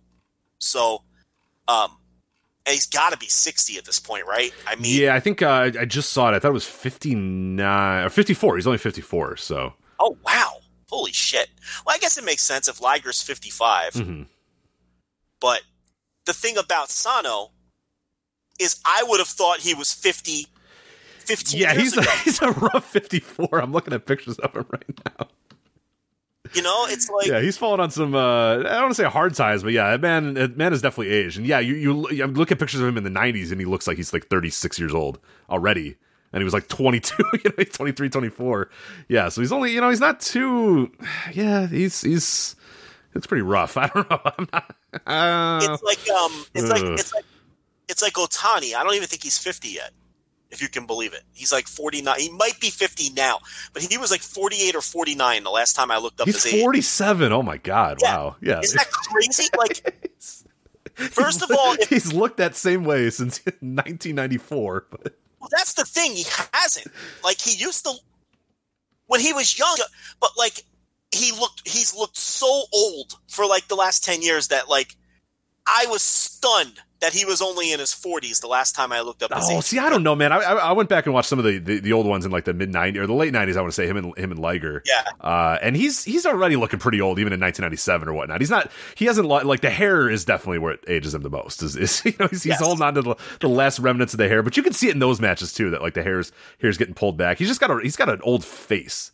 He's just kind of an old Yes. soul, Otani. That that you know. Sano too. He's got like those chubby cheeks and like the jowls. He just always looked like an old guy. You know, I it, it's surprising. I I would have thought he was 50 15 years ago, like legitimately in those matches in Noah. But I don't know. Maybe he can still go at a reasonable level. I have no idea because, uh, as I said, no, I haven't seen. I probably haven't seen a Naoki Sano match since he was in Noah, so I have no clue. But I'm not complaining. I understand why they're doing it. No, it's fine. It's all about fine. you're not gonna like you said you're not gonna be sitting there waiting to give this one like the the, the you know oh that was only three stars I'm really disappointed and like it's all about the symbolism and the story and all that sort of stuff. So that's all anybody's gonna be really paying attention to or caring about. So So, so will Liger beat somebody here? no, no way. Will he beat somebody on the first night? Uh, I don't think so. I think he'll lose both nights. Do you think he? Do you think he's eating the pin? I think so. I think he's eating the pin both times too. It's him. You know what I mean? Like I don't think he would want to. They'd have to force him to, to, to get a victory in these matches. I don't think he's beating either of these guys. He's definitely But- not. Uh, one night two, there's no chance in hell. Maybe, maybe, maybe night one, just because there's not really like the next guy. Like, like the team he's facing, it's like you know who you give him the rub to Otani. like, you know what I mean? Like, That's I mean, night, night one. He can beat someone. You know, he probably won't be Otani because he's still pushed in his promotion. Um, Taguchi, and then who are the other two? It's um, uh, Takaiwa, but that yeah, there's no real reason for Takaiwa to win. Like, but I guess he could beat beat him. him. Yeah, he could beat him. So, fourth guy. uh, it was Sano, Otani, Takaiwa, and uh, Taguchi. Oh, Sano. That's right, Sano. Um, he could beat Takaiwa. Yeah, he could beat Takaiwa. He could beat him. So I think he'll win night one. I think he'll lose night two. I, I think I think he loses both nights. I think Taguchi beats him night one, and then he loses uh, whoever Hiromu or, or Lee. It doesn't matter. Uh, beats him night two. There's no zero percent chance he's winning night two though, for sure. I don't think he'll win night two. No, he's definitely going out uh, as a loser. And then we have uh, this the next day on the sixth is. But do you think? Oh, sorry, go ahead. He gets. Do you think he gets pinned night two, or do they beat Sano? I think he gets pinned. I think he gets pinned too. I Yeah. think yeah. He's I doing think that's that's the right way to do business. You know, he knows. He's not an idiot. Yeah, yeah. And if uh, if Hiromu wins the title the night before, Hiromu's pinning him Right. Exactly. Yeah. because they, they want to give Hiromu that big career thing. Like I beat Jushin Thunder Liger in his final match, you know, and Hiromu is their next star. I don't know if you heard. Um, I listened to Jim Valley's audio with Dave and, and Fumi Saito earlier today, and uh, he said on the trains, you know, you get these video boards with the Wrestle Kingdom ads, and they show the Wrestle Kingdom logo, they show Kazuchika Okada, and then they show Hiromu. That's the ad. What do you think of that? That's huge. I mean, yeah. I, I, I said it years ago, and unfortunately, it, it, it, you know, the injury derailed him. And I, I don't know if it was in the ebook or in a review, but I said Hiromu to me will be the guy that that if all things go right and his injury, obviously, he comes back fully from this injury, he'll be the guy that will transcend more than almost any other guy will transcend weight divisions. Like he could be the biggest star while still also a junior. Or it will be so overwhelmingly like, no, this guy has to be a- like I don't know what they're gonna do with him because like it's hard to envision him bulking up, quote unquote, to get to like what they want as heavyweights. Like Will Ospreay had to put on like a bunch of weight to at least you know sell it. Shingo Takagi can just be a heavyweight tomorrow because he's he's a big guy anyway. But Hiromu, I don't know if his body can take that, but I don't think that they're gonna have any choice.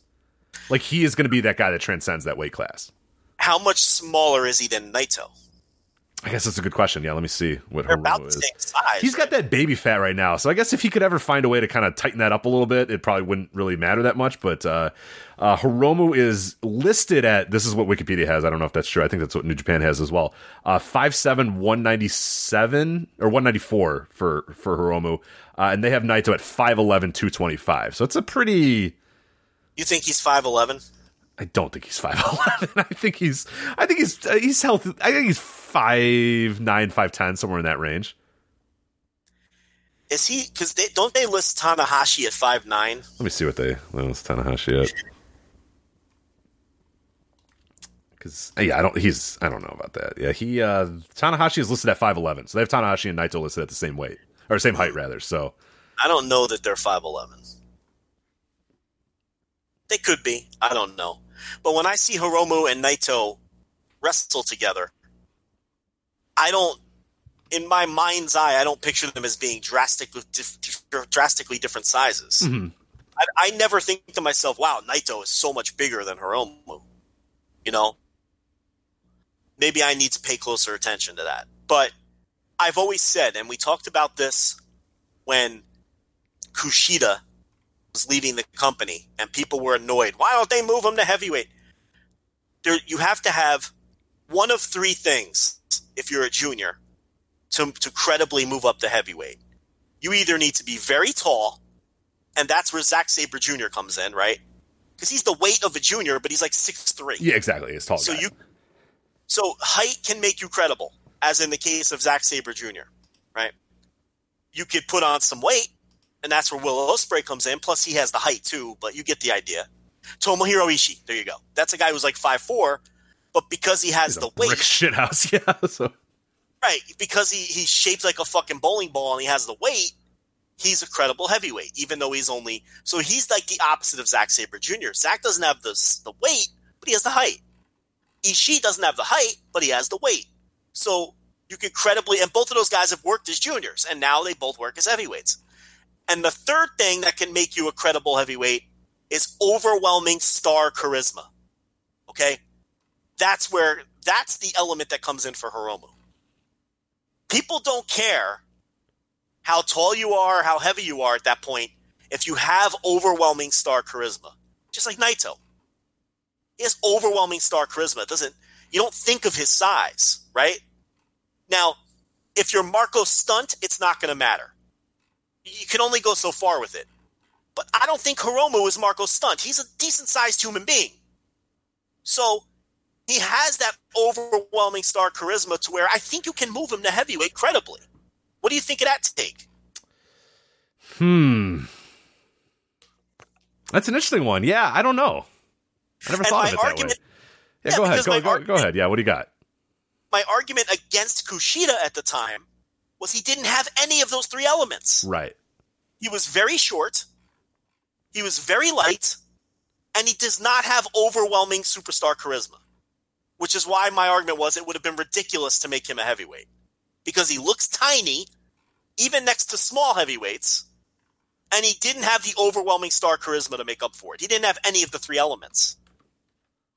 Whereas I think Hiromu might not have the height, might not have the weight, but he has the overwhelming star charisma.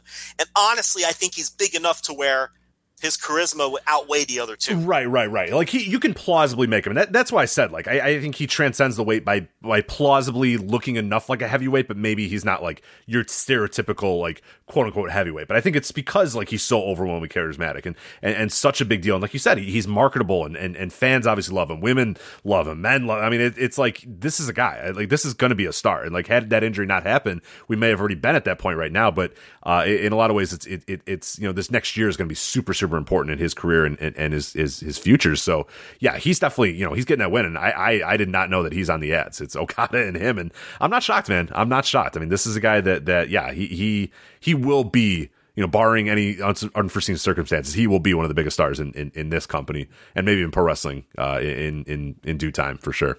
Yeah, I mean, it's just a small anecdotal thing. No, it's important you know, though. They think about that, you know. Yeah, and, and, it is his like you know big return singles match and all that. So, um, you know, you know, no, I, I get it, but um, yeah, I don't know. I think if they wanted to, well, what do you think of this scenario? You know, Will, Will and Hiromu talked a lot about proving the juniors can be the same as the heavyweights and taking the juniors to a new level. Right. Form a unit of juniors and let's take over and let's be the main event next year. Would it stun you if they don't move Will up, but instead move that whole junior division up? Interesting. Yeah, that wouldn't shock me either. Yeah, yeah. Because they're big enough stars to try it. Those mm-hmm. two. You throw and and they signed Dragon Lee okay, who isn't a star at the level of those two, but has rivalries with them and is a, just a notch below. So they went in that direction instead. All right, they don't move Will up, but instead they attempt to elevate the whole division because they have the big enough stars now to do it. I mean, that's something that I don't think is. I think it would surprise me, but it wouldn't. But they've planted seeds for it, so it wouldn't stun me. Yeah, in, in this scenario, is there two like kind of separate junior division? And, and, how do I describe no, this? Like, it's, it's, it's it, here's how it would be. Here's how it would be. If the hottest match at that time is Hiromu versus Will Ospreay, that's the main event. Right. And Tetsuya Naito defending against fucking just pick somebody, Jay White is the semi main event. It's just you. It would take a lot of booking effort, but if they think Hiromu is is that kind of a difference making star, why can't it be done? Right. And and I mean, hell, you would have said this if you told me this scenario about the IC title, you know, seven years ago. I would have said, "Nah, you're out of your fucking mind. Get out of here." Right. But yeah, and for a time, you know, the IC did headline over it. It, it, it headlined over the heavyweight in a Tokyo Dome yep. show. Mm-hmm. So it's like in pro wrestling, it's all about who's the draw who's drawing money. And if it happens to be the juniors, then they fucking headline. But again, you do have to put booking muscle behind it. But this stuff is a work. You can you can accomplish anything you want to accomplish if you have the right stars. And I don't know. Now look, they sort of tried this with Liger decades ago and it didn't really work the circumstances were a little different. This is not the show to get into it. But Hiromu and Will are really great guys to try it with. Yeah. Oh no, no, no, for sure. Th- those are guys like, and it's no offense to Liger whatsoever, but yeah, there was there was you know size issues at that time. There was uh you know the idea of you know juniors at that. Like I think now that that phobia is kind of gone especially less, with guys like yeah. Will and, and, and Hiromu, like Will especially. It's a different era. It's a different era, right? I mean, and then obviously Noah tried it with Kenta and Marufuji, and it didn't work out. And it's funny looking back at that because they only drew like fucking nine thousand fans to that show. you know what I mean? It's like, but it's like, um, or whatever it was.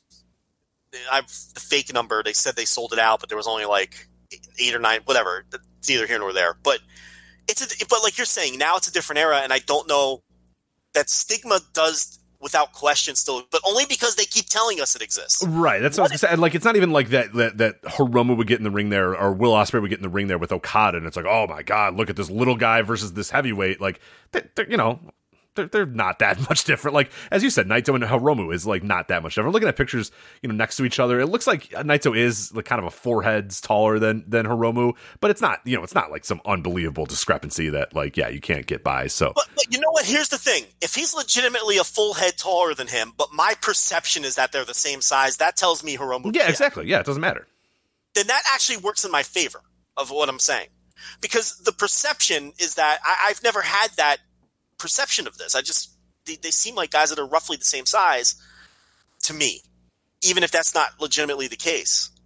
But I feel like if you if you're constantly telling people that the heavyweights are superior, then that's what the people. But if you look, maybe last year with Will Ospreay and Shingo and all that, maybe that was even more seed planting for for elevating the juniors, showing that Will and Shingo were on the same level as the heavyweights. Right. They just went in the G1 and they just did normal things. Like they, they were better than we predicted. We thought, oh fuck, here are the juniors in the G1. They're gonna get their asses kicked, and they were fine. Like they weren't great. They weren't you know the top of the, the blocks, but they were fine. They, they acclimated themselves perfectly. So. Um, well, Will Ospreay beat beat Hiroshi Tanahashi in in in, in Sumo Hall. Right. I mean, it's like getting bigger than that. I mean, it doesn't matter that he lost to whoever the fuck in fucking Nagoya I mean, that doesn't matter when you beat because because look, I can't even remember. Right?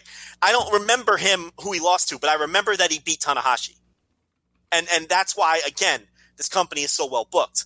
Like you would see people say, "Oh, ah, they fucked up the G1 with Will Ospreay. He only won like four matches." Yeah, but what do you remember? Which ones do you remember? Which ones mattered? Right? Beating Tanahashi is what the one that inst- instantly comes to mind. Coming within a hair of beating Okada. It doesn't fucking matter what he did against Bad Luck Fale. It does not matter. And, and, you know, it's like it, it's a it is literally irrelevant. Okay, so it's like if they wanted to go that route, they've showed very intelligently that the top junior can go toe to toe with their top with their very top heavyweights with their legends and now that this generational star, this this this this you know this Hiromu, who was just so Im- immensely popular, is back. Now would be the time to pull the trigger on something like this. But, and it's something that when you look back at the things this company has done over the last year since Hiromu's been gone, it makes you think that maybe that is the direction. And mm-hmm. maybe they sent those two guys out in that presser and told them deliberately to plant those seeds even further. I don't know. I just wanted to get your take on it. Absolutely, that's that's fascinating discussion there. So that is the first match of night two. That's that's why you listen to this preview, baby. You know, other people are going to give you the matches, run them down, give their predictions. We just went into like a, a 40 minute diatribe about juniors and the history and the future of juniors in New Japan. That's why you listen to this. But uh, let's move on here. Junior heavyweight tag team championships, ironically enough. Uh, Bullet Club team of Taiji Ishimori and El Phantasmo, the champions, defending against Roppongi 3K, Sho and Yo. Joe, I know what's going to happen and I don't want it to happen. And it's not because I don't like the guys. I'm just sick of the same story for what feels like now the last four years. Shonyo win the Junior Tag League, win the titles at Wrestle Kingdom, lose the titles in like February, March, or April or some bullshit. You know, win the Junior Tag League, win the titles at Wrestle Kingdom, lose it. Like we've had the same story for years and years and years now, but it's probably going to happen again. So, do you know another book fact? In their history. This book's got a lot of details. This this book here that you're talking about, Joe, I'm telling you, this is this thing's chock full of good information. Whoever wrote this thing. Rest of That's because you know we are the definitive voices of New Japan. Um, the, the Roppongi 3K has had three title. They've had one title run each year that they've been in the company that that they've been back. In totality, they've had one successful title defense. Would you have believed that if I didn't tell I you? I wouldn't. I would have at least thought like four or five. I can't believe it's only but one. That's insane. That's the thing. they they win the junior tournament every year. They've literally won it every year. Okay, since they've been back. At some point, they win the titles. Not always at Wrestle Kingdom, but you know, at some point early in the year, they win the titles, and then they immediately lose them. And then they lose all year long, and then they win the, t- the tournament and rinse repeat. We do the same thing again. We've done it three years in a row, and it is getting tiresome and I wouldn't mind if they won this match, but I want them to have a long, definitive title reign where they dominate and they hold the titles all year and they don't lose them again until next Wrestle Kingdom, and then you break the team up. They've only been around a shade over two years, but they feel so long in the mm-hmm, tooth. I feel like they've been around a decade, but it's only been a little over two years because they came back the tail end of 2017. So it's really all of 18, all of 19, two months and 17. What doesn't help too is I think didn't they in their re-debut match won the titles. Yes, they did. So They that always, back- so they came back right away, boom, and they already started the story, and we went on the same story since the moment they walked into the company again. That's right. They won the titles in their first match. Then they won the tag tournament when it was still a tour, uh, knockout tournament. They won three matches in a row to win that, and they won like their first five or six matches before they lost the titles. And then we've been on this constant rinse repeat cycle with them. Um, but I want them to just have a long definitive run, a trademark run, which they have not had yet, and then um, split up at the next Wrestle Kingdom. That's what I would like to see because I would like to see. They're not young either. They're 30 years old. I think they're 31 and 30. They were older young lions than you think. They weren't 18, 19 years old as young lions. They were in their mid 20s already. So that's the other thing too. It's it's shit or get off the pot time if you're going to push these guys as singles. It's now or never. Because next year they're 32 and 31. And it's like, come on now. O- Okada is like, how old is Okada? 34 or something? Joe, he's 32 years old. Yeah. Okada's 32. I, I wrote in the in the book that like I went over everything he's accomplished at age 32. He's the same age as me. He's almost like identically the same age as me. And like that entire day was like New Year's Day that I was writing this profile. And I'm thinking, man, I got to lose weight. I'm really out of shape. Like, you know, I haven't really been, you know, working out that much. But I can't run because I get shin splints. I'm trying to think of ways that I can, you know, do do decent cardio, lose some weight, and and not have the shin splints flare up. And this asshole's like, yeah, I've like made him in Tokyo Dome five times, the champion for you know. It's like you fuck. And he's essentially the same age as these. yeah, right. I think we all think have a world of potential. Not Okada level potential. Let's not get crazy. But I think they can bring something to the table as singles. And sorry, I'm very sick and I just had a coughing fit and I muted. Um, and and them doing this act where they even their gimmick is like they're teenagers. Their gimmick is that they're it's kind of teenagers. weird. Yeah, it is a little weird. Yeah, Yo's 31. Jesus, I would have never guessed that he was 31. He was born in 1988. My God. And Sho is 30 and it's like you know because they were like 24 25 when they were lions and they were lions forever Yeah. Oh God, it was excruciatingly long. so you know this team they just i mean fuck man yo just needs to turn on this guy already or the other way around i don't even care at this point and just do what you're gonna do with them you know i i it's it, but you know if they win this match and i think they will you know give them that long Yeah, let's I not have him. Let's not have him lose lose at the anniversary show or lose at New Beginning or what. Yeah, let's let's let's let's try to stretch this out a little bit. because if you're going to split them up and push one or the other or push both of them, you want to establish that they're dominant o- over all these other teams before you do that. If they run through the whole division and beat everybody, they beat these guys, they beat them again in a rematch, they beat uh, Kanemaru and Despy, who have really been their top rivals when you really go back and look at the history. Uh, you have them beat, uh, you know, go through every fucking junior team twice if you have to to get them through the year and you prepare another team over the course of the year. I don't know who, uh, maybe, someone coming back from whatever.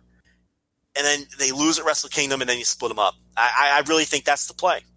And then you do it because then at that point, they're 32 and 31 years old. And then you know from that you know you, you're at that point you're starting to run out of time. Because it's going to take a year or two if you're going to push somebody to build them up and all that as a single. It's just the time is low. It's time to kind of get out of this teenager gimmick. You know, it suited them when they came in, and but it's like it's, they're out there dancing around. These are thirty-year-old men.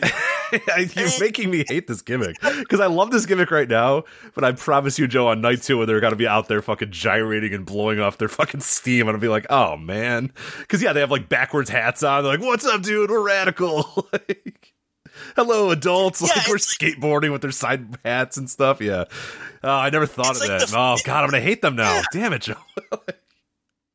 It's like the fabulous ones when Steve Keirn started going bald. It's like, look, you can't be a male right, stripper anymore. Right? Yeah, it's over, dude. All right, you're, you're too old for this. Okay, it's time to to move it along. You know. So Man, you've ruined Roppongi 3K for me. All right, never mind. They just hit break up now, I guess.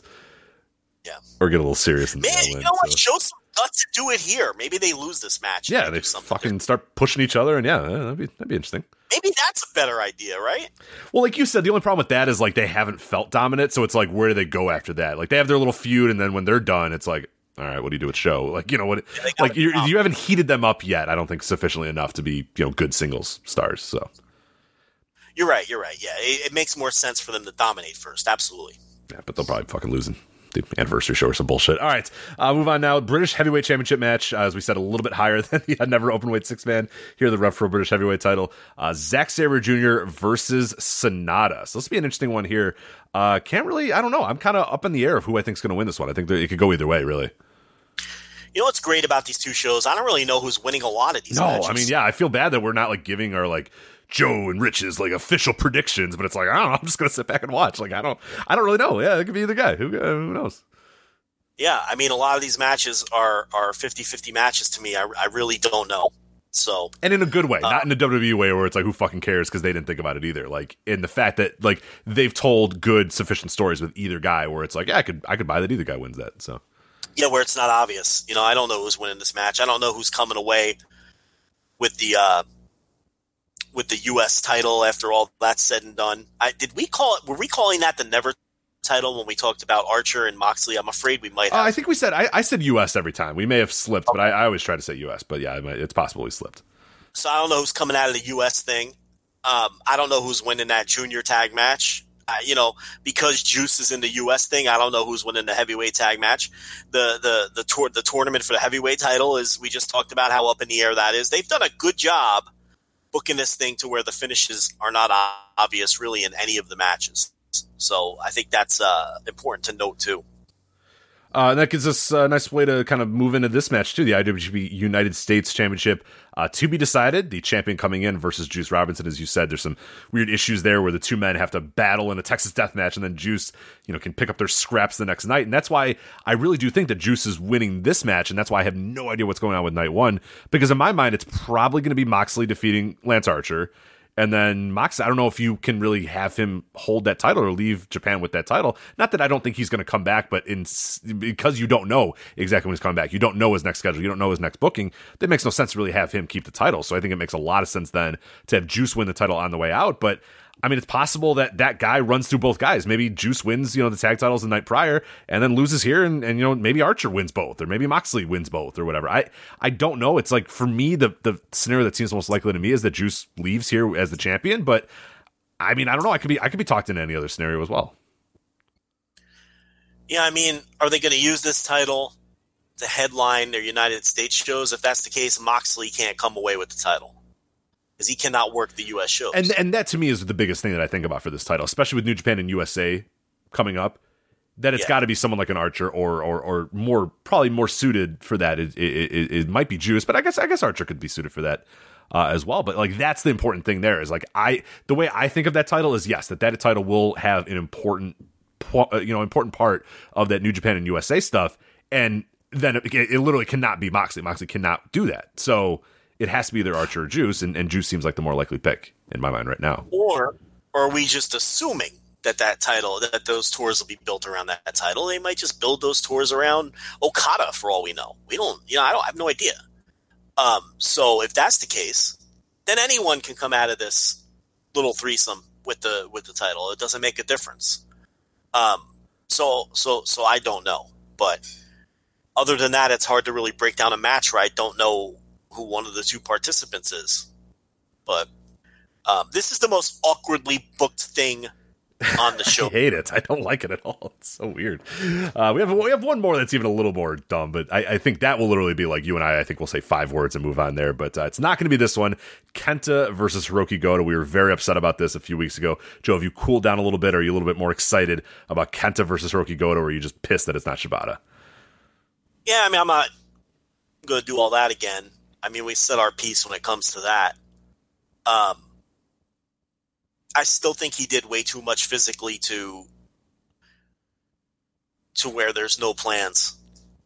So I don't know if that's just wishful thinking or I don't know. If you can get yanked down from the apron and you can take bumps, then what's the difference in, in whether a bell rings before you do it or not? I, you know, it, it, drop kick, man. Like if if his head is so like, oh my god, you can't touch his head or else his, you know his, his brain's gonna explode. The man did a drop kick, landing on the back of his head in the corner. Like, come on.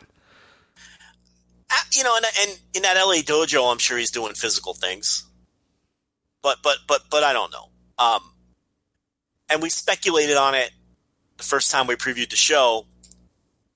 Maybe they're saving a Shibata return match for one of the big building shows later in the year, Right. and this would be your setup. I you know I don't know, but um, Kenta's been such a great champion, and not because he's had like you know a hundred tremendous title defenses or anything like that. Just because he's back to being a prick, and that's what he needs to be. Just a bully and an asshole, and he's just so much comfortable in that role. And his promos have been just incredible. Um, and you really want to see Goto kick his ass. You know what I mean? You just want to see Goto kick this guy's ass and hit the fucking Ushigoroshi in the reverse fucking GTR gimmick or whatever and pin him in the middle. You, you really you, that it's been well built in that regard because Kenta's such an asshole. Um, but again, I don't I don't have a good feel for who's going to win this. If if if Shibata wrestling is in the cards, then Kenta's winning. Mhm. And if he's not, then Goto's winning. It, that's it's really as simple as That's that. yeah. I was gonna say that's exactly what it comes down to, and, and and this is one that I think a lot of people will be shocked if Goto wins this match, but I wouldn't be super shocked if he does. I mean, Goto no, Goto is still you know uh, for all the Goto the geek jokes and all that sort of stuff, he's still treated like a pretty big deal. I mean, this guy you know is not is not far removed from having some big time matches and big time wins at Wrestle Kingdoms before. So yeah, th- it would not be out of the question if he goes in there and as you said, just fucking drops that geek on his fucking the back of his or drops that asshole on the back of his head and and pins him in the middle of the ring or whatever. There's not any you know possible you know that, that could definitely happen too. But yeah, I, I could see just as likely Kenta winning, and that, that's cool. This is another match that I go into saying, all right, I don't know who's going to win, and I'm excited to see it because yeah, I could I could justify either guy winning and, and, and be totally fine with it. So Wrestle Kingdom is this guy's show. Okay, he's won tag titles there. He beat Suzuki there in a great match. He beat wrestled Shibata at Wrestle Kingdom. Uh, he had a, um, uh, I think he had a great match. they won the tag. Yeah, did you say the tag titles already? I forgot if you said that. Yeah, with yeah, yeah. Shibata, I mean, he's had some excellent Wrestle Kingdoms, Goto. So, um, you know, he, he's dropped the ball at some other shows, but uh, he's always treated well on this show, and he always performs well on this show. And you know, I think these two guys will have a hard hitting. Goto always has hard hitting matches too, and you know, Kenta is not afraid to mix it up. So I could see this being a very hard hitting match, and to a certain segment of fan, I think this might, if if if the match is as good as it as it can be, to a certain segment of fan, this will be their favorite match on both nights because it'll be hard hitting and throwback and um, it'll be nasty, you know. And if there's limited bull, that that's just the thing though with Kenta too. His matches have had a lot of bullshit. So, you know, if you got Yujiro sliding into the ring and Shibata chasing them off, I mean, you know, that takes the edge off a little bit, and I could easily see that happening. Man, Goto it gives is a a- beast at Wrestle Kingdom, man. Have you I looked at his? you. Oh my god, I'm looking. Run Okay, it, so run it, run it down. Go ahead. yeah, so 2008, uh, Wrestle Kingdom 2, uh, he loses the Great Muta. That's fine, you know. Take a pin to the Great Muta. That's no problem. It's 2008. It's a long time ago. Uh, next year, 2009, him and Nakamura defeat Misawa and Sugiura. Yeah. That's a pretty good. Uh, there, uh, Wrestle Kingdom uh, 4, uh, 2010, Sugiura defeats Hirooki Goto. So, okay, two in a row. Uh, or, or, you know, avenges uh, the year prior. Uh, 2011 again, he loses again. Him and him and Okada lose to Sugiura and, and Takayama. So we're not quite there uh, yet, but by 2012 we get started here. That's young boy. That's young boy Okada. Exactly. Right, right, right, right. But uh, 2012, he beats Sugiura. Uh, 2013, he loses. Uh, him and Karl Anderson lose the Killer Elite Squad, and So then the long, it was the long Noah feud for like four years. Right, right, right, right. Culminated with the singles match against Takashi Sugiura. Yeah. So then, what was that tag match there you just said? Then so uh, Wrestle Kingdom Seven was uh, KS uh, Smith and Archer defeating Goto and Anderson uh, to retain the tag team titles, and then. Oh man, 2014 It's fun. It's beats Shibata. 2015, him and Shibata beat the Bullet Club, Doc Gallows and Karl Anderson. Uh, 2016, he beats Tetsuya Naito. I think a lot of people forget about that Yes. match uh, even happening at all. 2017, he beats Shibata. Yeah. Follow, up was so bad because he had that awful match against Okada at New Beginning. Oh, that's right. Yeah, yeah. Oh, yeah. They built him up, and then yeah, that was uh, white paint and all that, and then they had yeah. yeah, anyway- yeah. Anyway, Uh, 2017, he beats Shibata for the never open weight title. 2018, he beats Suzuki for the never open weight title. yeah. And 2019, well, was, he was in the never open weight gauntlet. So we'll, just, we'll just strike that one from the record. But otherwise, other than that, he's been you know pretty good ever since that match against Sugiura in 2012. He's pretty much been on a, a, a huge roll. Uh, and all of those matches, all of those matches were awesome for the most part. So, um, I told you this is kind of like his show. Mhm. You know, this is he. You know, he's usually put in a decent position, and he almost always performs well.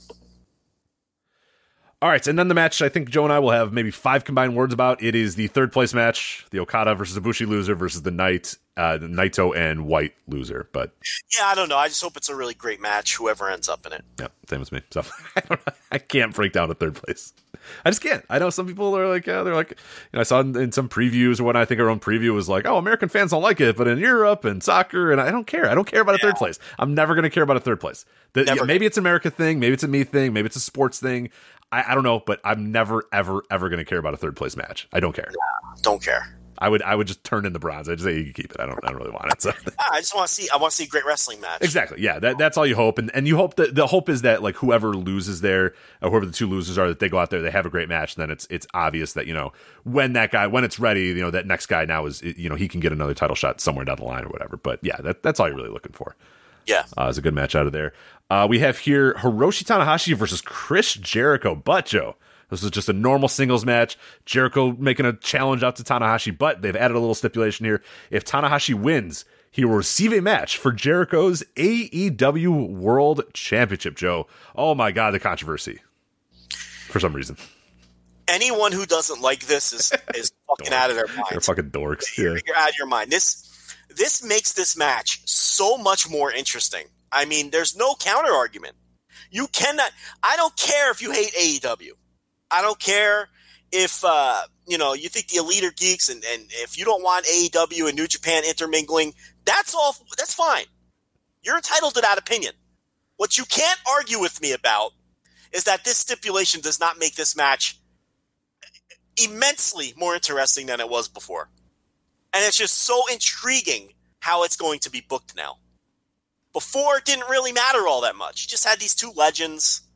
One will win, one will lose. Um, it was inconsequential, really, what the result was going to be. Now, with all these politics involved, and it's going to be so so much more tense and so much more dramatic with these near falls with the possibility that if Tanahashi wins this match, he's going to be wrestling on AEW show at some point or challenging for that title on a New Japan show. I mean, it, it has added so much to a match that Rich honestly had was cold. This match was cold as ice. There wasn't anything going on. Yeah, I was kind of hyped for this match when it first got announced, and then just like nothing happened. Obviously, Jericho's busy; he's not in Japan. He, you know, he wasn't even sending as many videos as he had been doing prior. Like there was nothing going on with this thing, and I'm wondering. I'm looking at this thing like, oh man, this is the semi-main event of night two. Like this needs to deliver, and now, now it's pretty big. Now it's pretty fun, and and and I mean, I'm not betting against Roshi Tanahashi uh, on a Wrestle Kingdom. I'm not betting against Chris Jericho in a big moment either. But yeah, now you have that added little story there. Like I thought the match itself, no matter what the story was going to be, was going to be a good match because those two you know those two guys are always going to bring it but now there's a, a little bit more of a stipulation there a little bit more of a you know, an interest in, in, in who wins and, and and how they win and, and the style in which the match is, is wrestled there's a lot that matters here so I'm, I'm excited about it i can't wait Rich, this match was ice cold. Jericho did the video at Power Struggle and then nothing. You know, and now it's the most intriguing results on the entire more so than even who wins the tournament. To me, this is the most intriguing result because it has ripple effects in the entire industry, depending what happens here in this match. And you know, I am so curious how this is going to be booked. You know, Jericho has lost like his last two or three New Japan matches, so he's due to win one. And I know that to some extent he's bulletproof, but eventually you got to win a match at some point. And then you got Tanahashi and and the possibility of him winning, and then the whole that guarantees that there's going to be at least some more interaction between the two companies. Holy shit! Did they just take this match from you know, on a scale of zero to 100, I think when Jericho challenged the power struggle, maybe this would have been a 70 or an 80. And then it cooled off to the point where we were at like a 20. And now that, you know, we're doing we've added the stipulation. This match is like a ninety, so there's no question. It's poured some kerosene and lit it on fire for what previously was an ice cold match. It's a stroke of genius by these two guys, and good for New Japan, and good for AEW to go along with it. And maybe it was just Jericho and Tanahashi going into business for themselves at first. Right. I was that was gonna be my next question. Is is is is this something that they started, or is this something that that the, the company started? But I, I, tend to think it was just those two dudes kind of I it was that. I yeah. I think they the, these two guys knew the match was cold. I think Tanahashi knew the match was cold, and he threw that out there. Jericho, as you know, is is just when it comes to this stuff, he's a genius. He's a brilliant guy. He knew it was cold. He knew to run with it. And Rich, if there's two guys in each of these respective companies who can get away with going into business for themselves, it's these. Two. oh yeah, because you're not going to tell Jericho, "Nah, man, don't do that," or get Jericho in trouble. And yeah, Tanahashi's fucking Teflon in New Japan as well. Yeah, yeah what those... are they going to do? They're going to they're going to fire Tanahashi? right. Are they going to? Are they gonna? Is AEW gonna tell Jericho what to do? These are the two guys in each company that can get away with doing going into business for themselves. And then when New Japan saw that it had people talking, of course they went with it. You know, and what's AEW to do? Uh, uh are they going to uh, uh, jump in and stop this? No, they want to do business with New Japan. So they're not to, you know, be assholes about it. You know, they, they, they, they, this is good for them. Their foot is in the door now. This is good for everybody. But it's especially good for every for the 40,000 people sitting in that building on the 5th and everybody else watching on New Japan World because the stakes for this match just went from no stakes to the ultimate stakes and the ultimate curiosity of what of what's going to happen here. So, you know, this was a match that I was fairly interested in before, but now it's like maybe my second or third most anticipated match just to see how they book it. So this was just if this was Tanahashi and Jericho just doing this on their own, it's genius level. But this is two guys who are wrestling geniuses, so it yeah. makes sense. Absolutely, yeah, I'm excited about it now too, and and and yeah, I can't wait to see uh, what the uh, the result is, and and another one where again, like I, I mean, I could. It's pretty likely that Tanahashi could win, and I could see it pretty likely that Jericho wins as well. So, where, where, you know, where, where are you residing? Like, if you, if you're a betting man, which of the two? Well, you are a betting man, but if you're betting on this particular match and this particular show, what, where would, where would you put your money? Well, I think Jericho's going to win, and I think that um, they probably knew that that was the finish, and then Tanahashi, a light bulb probably went off and said, "Well, shit, if I'm losing anyway, right? Why don't we do this?" Because he's the one who brought it up first. He said, "If I win, I want a shot at that title." And if he knew he wasn't winning, he knew he'd get away with saying that. And then Jericho probably thought to himself, "Well, shit, that's fucking that's pretty brilliant." You know, I'm going over in this match anyway, so why don't we just add these stakes that are going to get everybody talking? It's going to make this cold match into a hot match. And there's no harm, no foul because I'm winning the match anyway. Right? So I to me that's what I think the thought process was. And then from the AEW side, there's, you know, no you know, apprehension of of your champion being beat because they don't want, you know, they might not and it's like from the New Japan side, well Tanahashi was losing anyway, so what's the difference? So no one really, there's nothing to lose here for any side, but there's something to gain for everybody. So um, I, I, do think Jericho will win. Uh, percent chance, like any chance in your mind that that that Tanahashi wins. Well, I want I want Tanahashi to win. I think cool. Like, yeah, for wrestling that would be pretty cool. It'd be great for wrestling. I like the chaos. I would love to see people whine and cry about New Japan doing business with AEW from a Schadenfreude aspect. I would love that. Um, so I, I, I, will root for Tanahashi, and I hope he wins. And, um, but I, I, I think Jericho will win though, and I think if I were to put, I'd say it's 70-30 or 80-20 that Jericho would win. I think he should be a heavy favorite. I don't know what the actual betting odds are, but um, if he's a slight favorite or if it's even money, I think he's a great bet. But um, but I but I will be rooting for Tanahashi. But but listen, Jericho hits that Judas effect out of nowhere and pins this guy. I mean, I would like that too. Oh, like sure, I don't. Yeah. That'd be a lot of fun too. You know, and it's uh I can't figure out, and let me pitch this to you because I know you like them too. I can't figure out if I like Jericho in an ironic way or a real way. I cannot pin it down. Is he good or does he suck? I can't figure it out. yeah. Um, I, I enjoy the sh- the fuck out of everything he does. Like I love his his, pro- his promos are just great. no, I if mean the promos. no, That's unquestioned. Yeah, he's If fucking. you don't like his promos, I don't understand why you like. That's just it's such total perfect pro wrestling promo stuff. I mean, you gotta love his promos. Wait, I saw like people last night being like, "He's talking about this card being worth a million dollars. It's only five hundred thousand. I'm like, "That's the fucking joke, you idiot." He's a oh he's a coked out like fucking rock star who doesn't know. He's a heel. The heels are lie. They're stupid. Like, but people are so. It's the brain rot. Heels are always the smartest, yeah. best. You know, they're always conniving. They're always beating up the baby faces or whatever, and they forget that old school heels were just like fucking wrong all the time. They're just liars. They're just assholes. And they believe their own bullshit. So Chris Jericho's like, yeah, this car's great. Yeah, this guy, you know, and he believes his own bullshit because he's a heel. So, but anyway, They yeah. embellish, they lie, they exaggerate. That's what a heel does. That's think of the people you hate in your own life. They're liars. They exaggerate. They embellish. They're you know it's it's you know that, that you're right. That's old school, but you know people are stupid.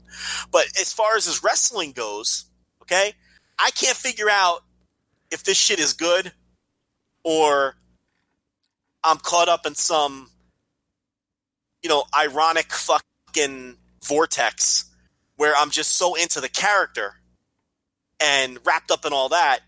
So, what do you think? Because you're someone else who typically enjoys his matches the way that I do. Is he good, or is he an old chubby guy with weird f- abs on top of his fat? Why does he have abs on top of his body? I fat? don't Like know. that- I have no idea. His, his entire body just kind of uh, it's it's. I but think his body fits his character. it does, too. and that's what I'm. You know, the reason why, and the reason, and this is why I'm going to say that he's good at it, is because if his character was that he was this flamboyant, like badass baby face that the girls want to be with and the guys want to be or whatever, then it would suck because he turns purple. He's fat. He's got abs on top of his fat. His fat's hanging over his belt. He clearly only drinks vodka, and that's his you know source of, of, of nutrition. Sustenance. Yeah, but like he's like an overweight like rock star that thinks he's a bigger deal than he is. So it works. Yeah. And that's why I think Yeah. it's good because he plays the role perfectly. He does that role. Like he's not he's not trying to be anything that he's not. And, and the role is that yeah, he's an overweight, out of shape, you know, past his prime rock star. But he thinks he looks good. Right. He thinks he looks like a million bucks. He thinks he's he's he's got the teased hair going. He's got the glasses. He's yeah. He thinks he, He looks looks like a million like, you know, dollars. Yeah, he looks in the mirror and he thinks it's 1997, Right. but it, he doesn't understand. Yeah, So But- that's why I think it's good because he wrestles to that style too. Because he's just a big fatty that just kind of like loafs around the ring or whatever. But it like it works though because and the cool thing about it too is he'll show you a little bits uh, of of the old Jericho, but not a lot of that. And that he would if he was if he tried to be the old Jericho and just sucked at it and would slip on the Lionsault and and kind of look like shit when he did a lot of his stuff. Then no, it would be crap. It would be garbage. But he's not sloppy. He's just like he looks sloppy. But his actual in ring work is that he's just kind of this fat brawler now. So it works. It really does. No, I, I don't think it's ironic. I think he's legitimately good at, at his role. Would I like in Yeah. a, so your question like in a vacuum is he a good wrestler? No, I mean like I'd probably want I'd rather watch 100 Will Ospreay matches before I'd watch, you know, 100, you know, recent year Chris Jericho matches. But the role is perfect. He he he nails the role exactly the way you want it and it's fine. Like it it, it works for that and it works for his character. So so but, it's the, one but of the matches, but the matches are good. No, they are. They are. But it's like that's no, why he's good. weird. He's good. No, he is. He's good at that. He's good at being a sloppy drunk fat guy.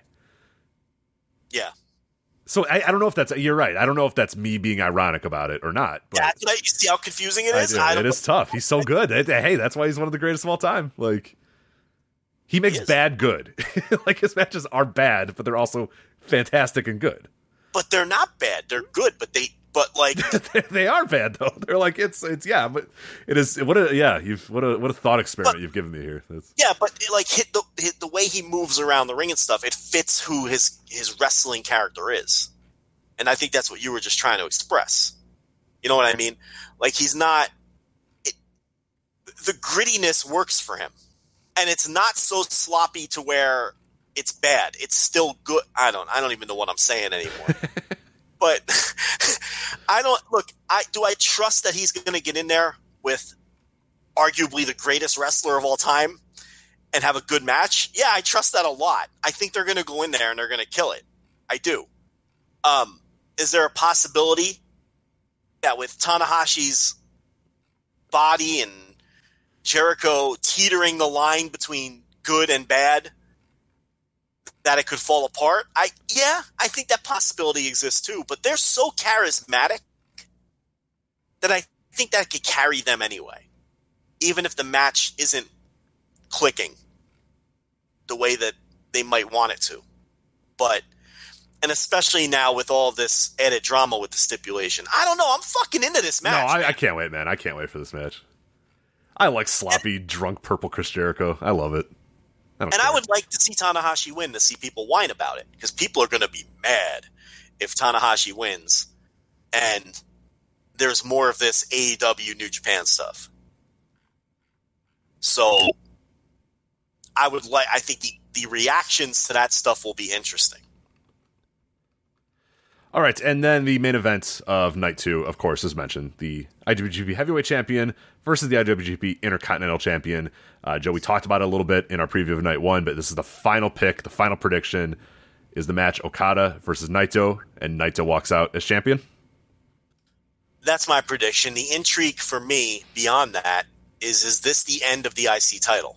And do they then elevate Never or US or Junior, as we discussed earlier, to being the equal of the heavyweight or the other thing that could headline? This is another argument in favor of elevating the entire junior division, right? If you get rid of the IC, Mm-hmm. you need something to fill that void. If Shibata's coming back, then it's never. Then it's easy. We talked about that last time, right? Shibata against Kenta for the never title, Dominion or wherever. And then, you know, Shibata is your 1B to your 1A. But if he's not coming back, and these US guys in the mix right now don't seem like main event caliber guys, at least not today you know, when you're talking about Lance Archer and Juice Robinson and people like that, then maybe if they do eliminate IC and they just merge these together as sort of an undisputed champion or whatever, you need something else to headline those off shows. Maybe that's where Hiromu comes in and, and what we discussed before. I'm just tossing that out there. Because what do you do with the Intercontinental title once somebody wins them both? Do they just immediately give it up?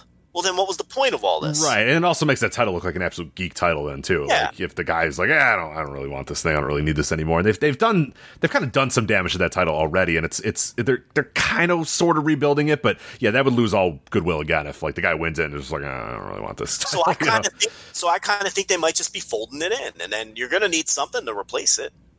And we talked about Gedo's booking earlier, a couple hours ago, I guess at this point, but he's not someone who's unprepared for these scenarios. I mean, so I don't know that there's a lot of intrigue there, and there's a lot of puzzle pieces that need to fall into place. And I think after these two shows, there's going to be a lot of new directions in this company that none of us saw coming. And I'm trying to identify them the best I can and throw some scenarios out there. So, you know, I'll probably be wrong about most of this. Maybe I've nailed some of it, you know, but I, I really feel like there's going to be a bunch of new creative changes for the company in 2020 that are going to scare a lot of people. A lot of people will complain. Um, a lot of people will think it's fresh and new, but I, I do think new stuff is coming just by the layout of these shows and, and how there's little hints and some of it wouldn't you know I, I just don't think it's just going to be a straightforward couple of shows where it's the status quo when all the dust settles i do think there's going to be some some shakeups and changes No, it definitely feels that way. Yeah, there's there's enough things on the show. and There's enough kind of new directions that you could see, and, and, and that's what we always you know talk about with these Wrestle Kingdoms, and, and, and people kind of forget about them, you know, in the, in the build ups to them. But like, yeah, there's a lot of times there are some some dramatic new directions that happen after these shows or whatnot, and and more times than not, like it, it yeah, it, things don't go always according to plan. Things do kind of get pretty crazy after them. Like, not many of them are are exactly as you expected, and when it's over, everything's the same. Like, there's a lot of you know transformative things that happen, and, and yeah, the biggest thing could be that I that IC title. Which yeah, it it, it doesn't make sense to have a double champion. And and and like you said, the, the idea is is he defending this every month or what? Like that's not even a good scenario either because like that's unsustainable that the guy defends it every single month or whatever. And then it, it's even worse too if like say he defends it that first month and loses it at, at New Beginning or or loses it at you know whatever in March or whatever. It's just like oh all right, like it really wasn't really worth anything. And then we're kind of just back to square one with that title that just doesn't kind of work. So yeah, I, I love the idea of rolling those titles in to each other and then making the never something bigger or yeah making the juniors that that that secondary title which which makes all sense in the world to me. You're not gonna have a this double champion thing and then not fold those titles into each other. You can't. He's not. The winner isn't going to defend both of these titles separately. They're not going to do that. It wouldn't make any sense. It's got to be, you know, either folded into each other or something that's renamed or or something which would, uh, you know, really buck against history to to change the name of the top title. I don't think they would do that. But um, but yeah, it's not going to be a thing where this guy has two different titles and is alternating defending them. I don't think they're going that route, which is why I think you kind of just have to get rid of the Intercontinental then. And maybe they do feel like they have too many titles right now. And this like kills two birds with one stone. It gives someone a mega push as the double champion and it eliminates one of the singles titles. Right, and it particularly works too. That story that you're mentioning, it particularly works with Naito if he if he wins both because he's shown complete disdain for you know that IC title. So yeah. he's probably the best guy to say, hey, this title's you know this title's only meant you know pain and and and, and suffering for me or whatever. So I don't need this title anymore, and I don't want this title anymore, and I'm I, we're not you know this title's it, like he's the perfect guy to do that because it, it, would be a little out of character for like you know Kota Ibushi to just be like I don't really want this title like you know or some official word or whatever. So so Naito it, in that sense does work as the best guy to kind of say, hey, you know, I, now that I have both belts, I have no need for this title anymore, and, and and nobody has a need for this title anymore. I'm retiring it, you know, as the final champion or whatever. So that that's it's a good scenario to kind of play it out with.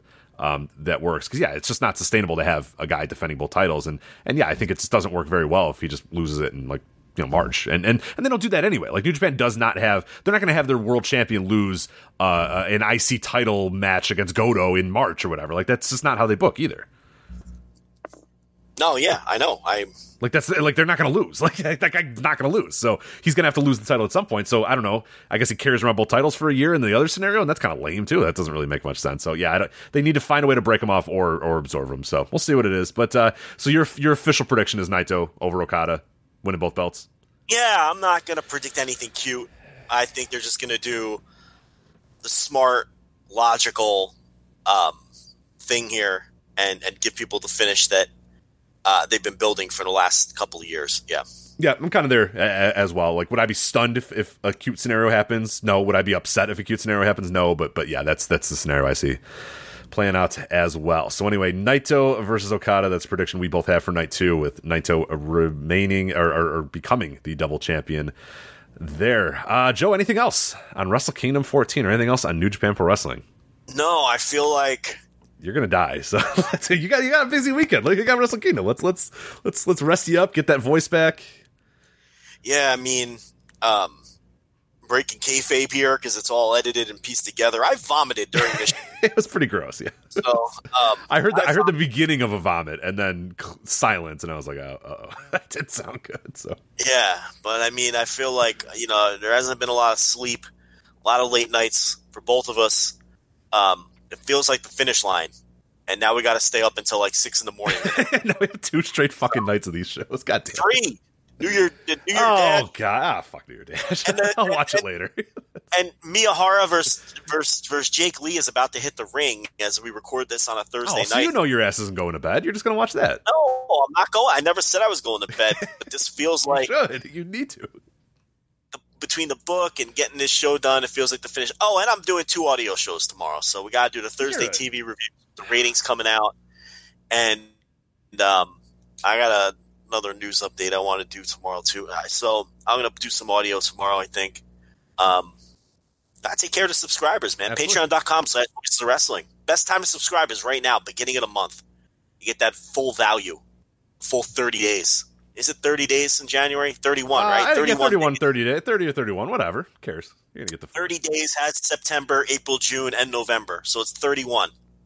You know that little rhyme? One mnemonic. I don't. I have never heard that in my life. I don't think so. I'll, I'll tell you. Ready? It's listen. Okay. Thirty day. 30 days has September, April, June, and November. All the rest have 31.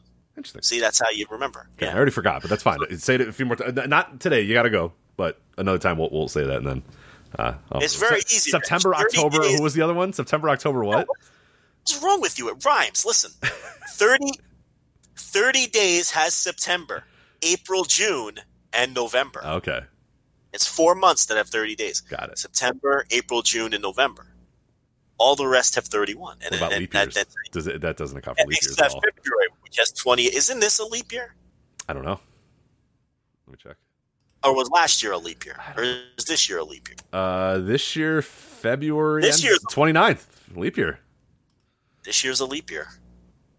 Born two days away from a leap year. That'd been incredible. But anyway, I don't know what that means. What, when's your birthday? 27th, February 27th. So very close. leap year birthdays are shit, right? They're just such shit going on a leap year. That's such shit. Like, it's not the worst though. Like you mentioned, the nurse's birthday is the twenty seventh. Yeah, December 27th. Like, get out of here. She gets one set of gifts every year. I'm not buying. Yeah, total total rip job. Like the boy in this house, his birthday is like December twentieth. It's like he gets ripped off too. Like you know, you just take a gift off the Christmas pile, and that's the birthday. right, exactly. I just give her all of her stuff at Christmas and go, that's your birthday gift too. Enjoy it. So. Fucking fucking horrible, you know.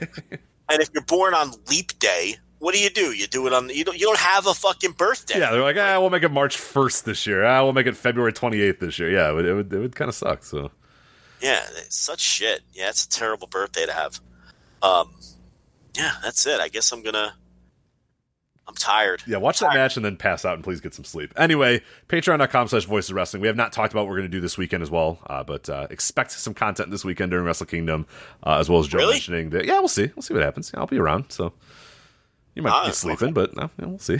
we'll see how it Why goes. would I be sleeping? I don't know. We'll figure it out. We haven't discussed that yet. So. Wa- you don't think I'm watching Wrestle Kingdom? No, I know you're watching Wrestle Kingdom live. I just don't know if you're gonna have the uh, the, the the you know the ability to do audio immediately after. So What the fuck? I just did this show and and and and, and, and paused to vomit during the show, and I just I have no voice. I just told you I'm doing two shows tomorrow. I'm a listen. I put into work.